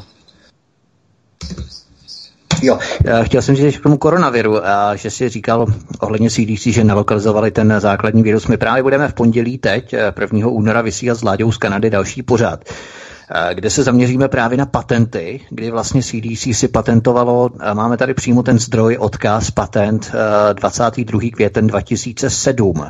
A v tomto dni si právě patentovali uh, koronavirus, respektive jádro koronaviru jako, koronaviru jako takové. A kdokoliv bude v budoucnu zkoumat uh, nebo nějakým způsobem vyvíjet vakcíny, zušlechťovat ten virus, nějakým způsobem zkoumat, uh, bádat ohledně něj a tak dále, tak musí mít povolení právě CDC, které z toho samozřejmě čerpají velké obrovské provize. Je to něco jako uh, uměle šlechtěné uh, semena, uměle šlechtěná semena, Eh, geneticky upravované potraviny, semena, eh, Monsanta třeba, tak eh, zemědělci také nemohou pěstovat něco, aniž by vlastně měli ta semena odkoupená právě od Monsanta, která samozřejmě musí nakupovat každý rok, protože jsou tak šlechtěná, že uh, už jim nevyrostou druhý, třetí rok, musí kupovat znova a znova. A tady to je něco podobného, jo? takže s tím CDC možná to byla nějaká kouřová cluna právě, kterou oni vypustili, ale ve skutečnosti oni mají předpatentované jádro těch koronavirů jako takové. Je to coronavirus isolated from humans, přesně, koronavirus izolovaný z člověka. A je to právě z roku už 2007, jo? a to vydávalo dost věcí, jak se do souvislostí v rámci eh, i potom toho vývoje v roce 2015, kdy už eh, vlastně byl na jeden konkrétní větev koronaviru eh, vydaný také patent, respektive Moderny, kdy ona si chtěla v podstatě v roce 2015 také koupit, nebo respektive uvést na trh vakcínu právě proti koronaviru, tedy ještě tehdy proti chřipce na jednu větev koronaviru, takže oni v podstatě to mají předpatentované, jaksi, jo. A já jsem se tady do toho zakecal a na toho Fischera už opravdu se omluvám. Uh, nemáme čas, máme 56, spíš bychom... Já jenom, já jenom, jenom no. taková, taková jako jenom rychlá reakce. Já o tom potom to samozřejmě vím. Já jsem o tom dokonce psal článek před rokem. no, v únoru. Ten patent je v tom článku uvedený. To není jako pro mě žádná novinka. Aha, že pozor, aha, tak víš. Pozor, pozor, pozor. pozor. No, to, je, to není žádná novinka, ale tady jde o jednu věc. Uh, to není přírodní izolát. To je laboratorní genom. To je něco jiného. CDC eh, samozřejmě má izolované stovky a stovky různých virů, od eboli eh, přes eh, virus Lhasa až po, po koronaviry a po lentoviry, má dokonce patentovaný HIV virus, jeho strukturu, popis, jo, to je, pozor, ale tady mluvíme o přírodním izolátu, izolace z přírody přírodní izolace, protože ta přírodní izolace de facto potvrzuje origin nebo původ, původ toho viru. Pokud se nepodaří najít přírodní izolát, potom není důkaz pro to, že virus pochází z přírody, ale dá se očekávat, že pochází z laboratorního výzkumu. A proto do dneška neexistuje žádný přírodní izolát, nikdo ho neoznámil, někdo ho neohlásil a ani se nezdá, že by ho někdo s nějakou velkou slavou oznámil, že podařilo se nám zajistit pacienta nula, nebo podařilo se nám zajistit zdroj, zvíře, to a to, kde byl nalezený původní virus v nulté generaci. To znamená izolát. Nic takového se neobjevilo. Takže proto CDC eh, vlastně říká, že dosud nedisponuje žádným přírodním izolátem, eh, ale to neznamená, že by neznala koronavirus. Mají ho patentovaný. To znamená, strukturu oni znají, ale eh, v téhle věci, v téhle kauze SARS-CoV-2 je tvrzeno, nebo se tvrdí, že to je někde od někud z přírody, ale oni nemají přírodní izolát. Takže takhle, aby se to jenom na vysvětlení. No a máme 21.58 ještě možná jednoho. Je, no, ještě jednoho, určitě. Já se omlouvám za toho Fischera, ale opravdu nemáme čas, ještě dáme eh, prostor jednomu posluchači. Dobrý večer, eh, můžete položit otázku, vítám vás ve vysílání. Tak, eh, dobrý večer, zdravím všechny. Karel z Karlsruhe a chtěl se zeptat eh, na tuhle věc. Eh, Evropská komise teďka chce v prvním čtvrtletí letošního roku od, odsouhlasit výrazný snížení limitu eh, hotovostních plateb v Evropě.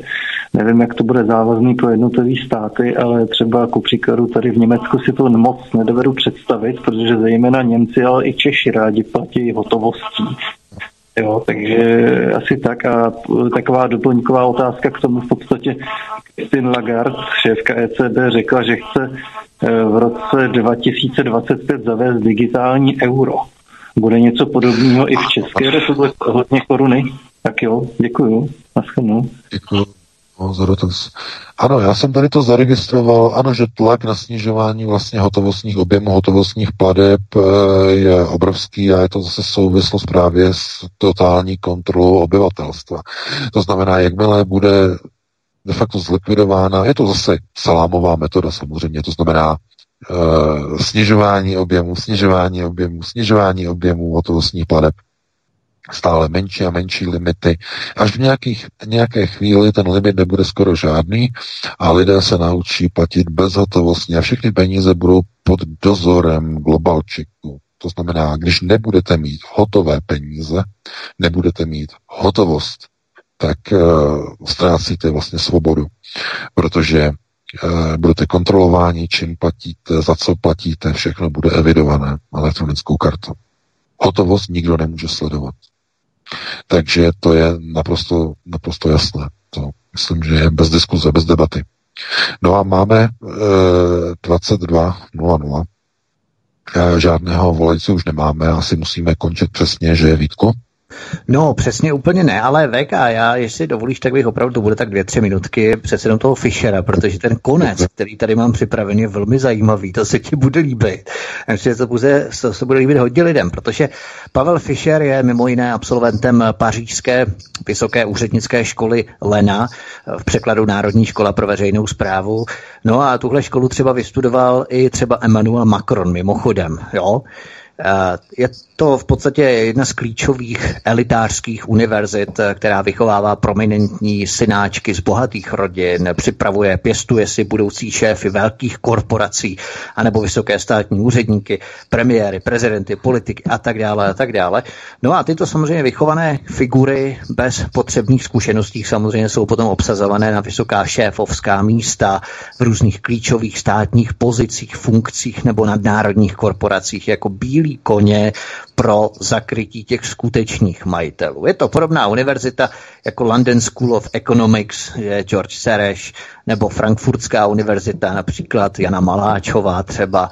U nás třeba plzeňská práva byla Marek Benda, Pražská finanční škola vysoká správní, to je třeba lobista Tomáš Hrdlička nebo eh, Jakub Janda, ten tu školu mimochodem z evropských hodnot, málo ví, tak eh, ten také studoval tuhle školu, Pražská škola finanční a správní a nevystudoval nebo nedostudoval A nebo francouzské liceum, tady máme třeba v Praze, Lises dan Frances de Prague, dcera Petry Buskové třeba, si vzpomínáme pro nepamětníky ex-ministrině školství a místo předsedkyně ČSSD ještě za dob eh, éry Miloše Zemana. No a takový bombonek právě nakonec. Víme, že Emmanuel Macron, který studoval tedy tu stejnou univerzitu v Paříži jako Pavel Fischer, tak se stal investičním bankéřem, to všichni víme, v Rothschildově Z-Bank, eh, francouzské, ale málo kdo z nás ví, že svoje působení tady, v té Rothschildově Z-Bank, Eh, Macron uzavřel dojednáním eh, lukrativního kšeftu, eh, lukrativního kontraktu nebo zakázky mezi společnostmi Nestlé a Pfizer. a Macron si tímto obchodem v podstatě vydělal několik milionů eur. Takže jenom to nakonec, že všechno to jsou jejich lidé a oni tam mají takto obšlápnuté v podstatě, kdo ví, jakým způsobem byl i Emmanuel Macron připravovaný na tuto uh, krizi, covidovou takzvanou krizi uměle vyvolanou a tak dále. VK, chci k tomu ještě něco doplnit. No, mě spíš jako děsí jako Nestlé a Pfizer. Nestlé je potravinářský gigant a že Pfizer jako farmaceutický no, no. gigant. No to mě trošku jako vhání v hrůzu do vlasů, protože to potom si dovedu představit, že asi ty informace, že vlastně ta Ečka, že jsou vlastně součástí těch farmaceutických procesů, různé látky se dávají, které oslabují nebo zase oslabují imunitu nebo posilují hormonální činnost e, za nějakým účelem v různých vlastně výrobcích potravinářských, to jsou velice nebezpečné záležitosti. Kdykoliv se farmagigant začne paktovat e, s potravinářským gigantem, tak to by se měl někde rozsvítit pořádně velký červený vykřičník a začít zvonit alarm. To je velice nebezpečné. Ale Hmm, to, je, to, je, to, je, to je jenom také na zamyšlení. Hmm. Máme ale 22.04, tak určitě musíme tady naše povídání ukončit. Já ti e, děkuju Vítku, i tobě Petře, eh, všem našim posluchačům za poslouchání. Doufám, že dneska teda, i když to bylo takové hodně jako negativní, nebo takové hodně jako, řekněme, exaltované, tak že jste nějakým způsobem se v pozitivním světle e, ocitli až na konci našeho pořadu. A pokud budete chtít a pokud budete mít zájem, tak příští, příští týden zase po 19.15 e, přineseme další informace, probereme další události opět se budeme e, těšit e, na vaše poslouchání a na vaše telefonické reakce. Takže pro tuto chvíli já vám přeji krásnou dobrou noc a pěkný, úspěšný týden. Já se také s vámi loučím velice krátce. Díky moc VK za informace, za pořád tobě Petře i vám, milí posluchači, za vaše telefonáty, za vaše sdílení, komentování na sociálních sítích, na YouTube a tak dále. A přeju vám krásný večer, případně dobrou noc. Pokud jdete spát, pokud ne, tak uh, zůstaňte s námi se svobodným vysílačem. Vysíláme pro vás 24 hodin denně. Eh, nebaštěte Pfizer, nebaštěte Nestle, abyste nepotřebovali nové kalhoty, protože byste příliš stloustli do jara, než se otevřou eh, oděvní průmysl a tak dále. Takže buďme střídmí, buďme vdělí, buďme pozorní a buďme ostražití. Tak, to je všechno. Mějte se krásně, zdraví vás vítek, hezký večer. Mě s těma kalhotama Vítku zatrnulo, teda já jsem si udělal úplně jiný obrázek, naštěstí teda šli jenom o koupy, kvůli velikosti. Tak eh, vážení posluchači, to bylo vše od Klábosnice, to bylo všechno od Vítka a vedoucího kolotoče a také ode mě tady z Midgardu. Budu se s vámi těšit zítra, opět naslyšenou v 17 hodin u pořadu Stárnutí je přežitek, protože jsme mi dvakrát řeklo se, stalo se, ty budeme mít dvakrát Stárnutí je přežitek, tak eh, se budu těšit. No a e, za tu rozloučenou, než vás přidám do Klatov, do studia Klatovi, tak si zahrajeme o jednu takovou odrhovačku. Mějte se hezky a příjemný poslech. Prosíme, pomožte nám s propagací kanálu Studia Tapin Rádio Svobodného vysílače CS. Pokud se vám tento nebo jiné pořady na tomto kanále líbí, klikněte na vaší obrazovce na tlačítko s nápisem Sdílet a vyberte sociální síť, na kterou pořád sdílíte. Jde o pouhých pár desítek sekund vašeho času. Děkujeme.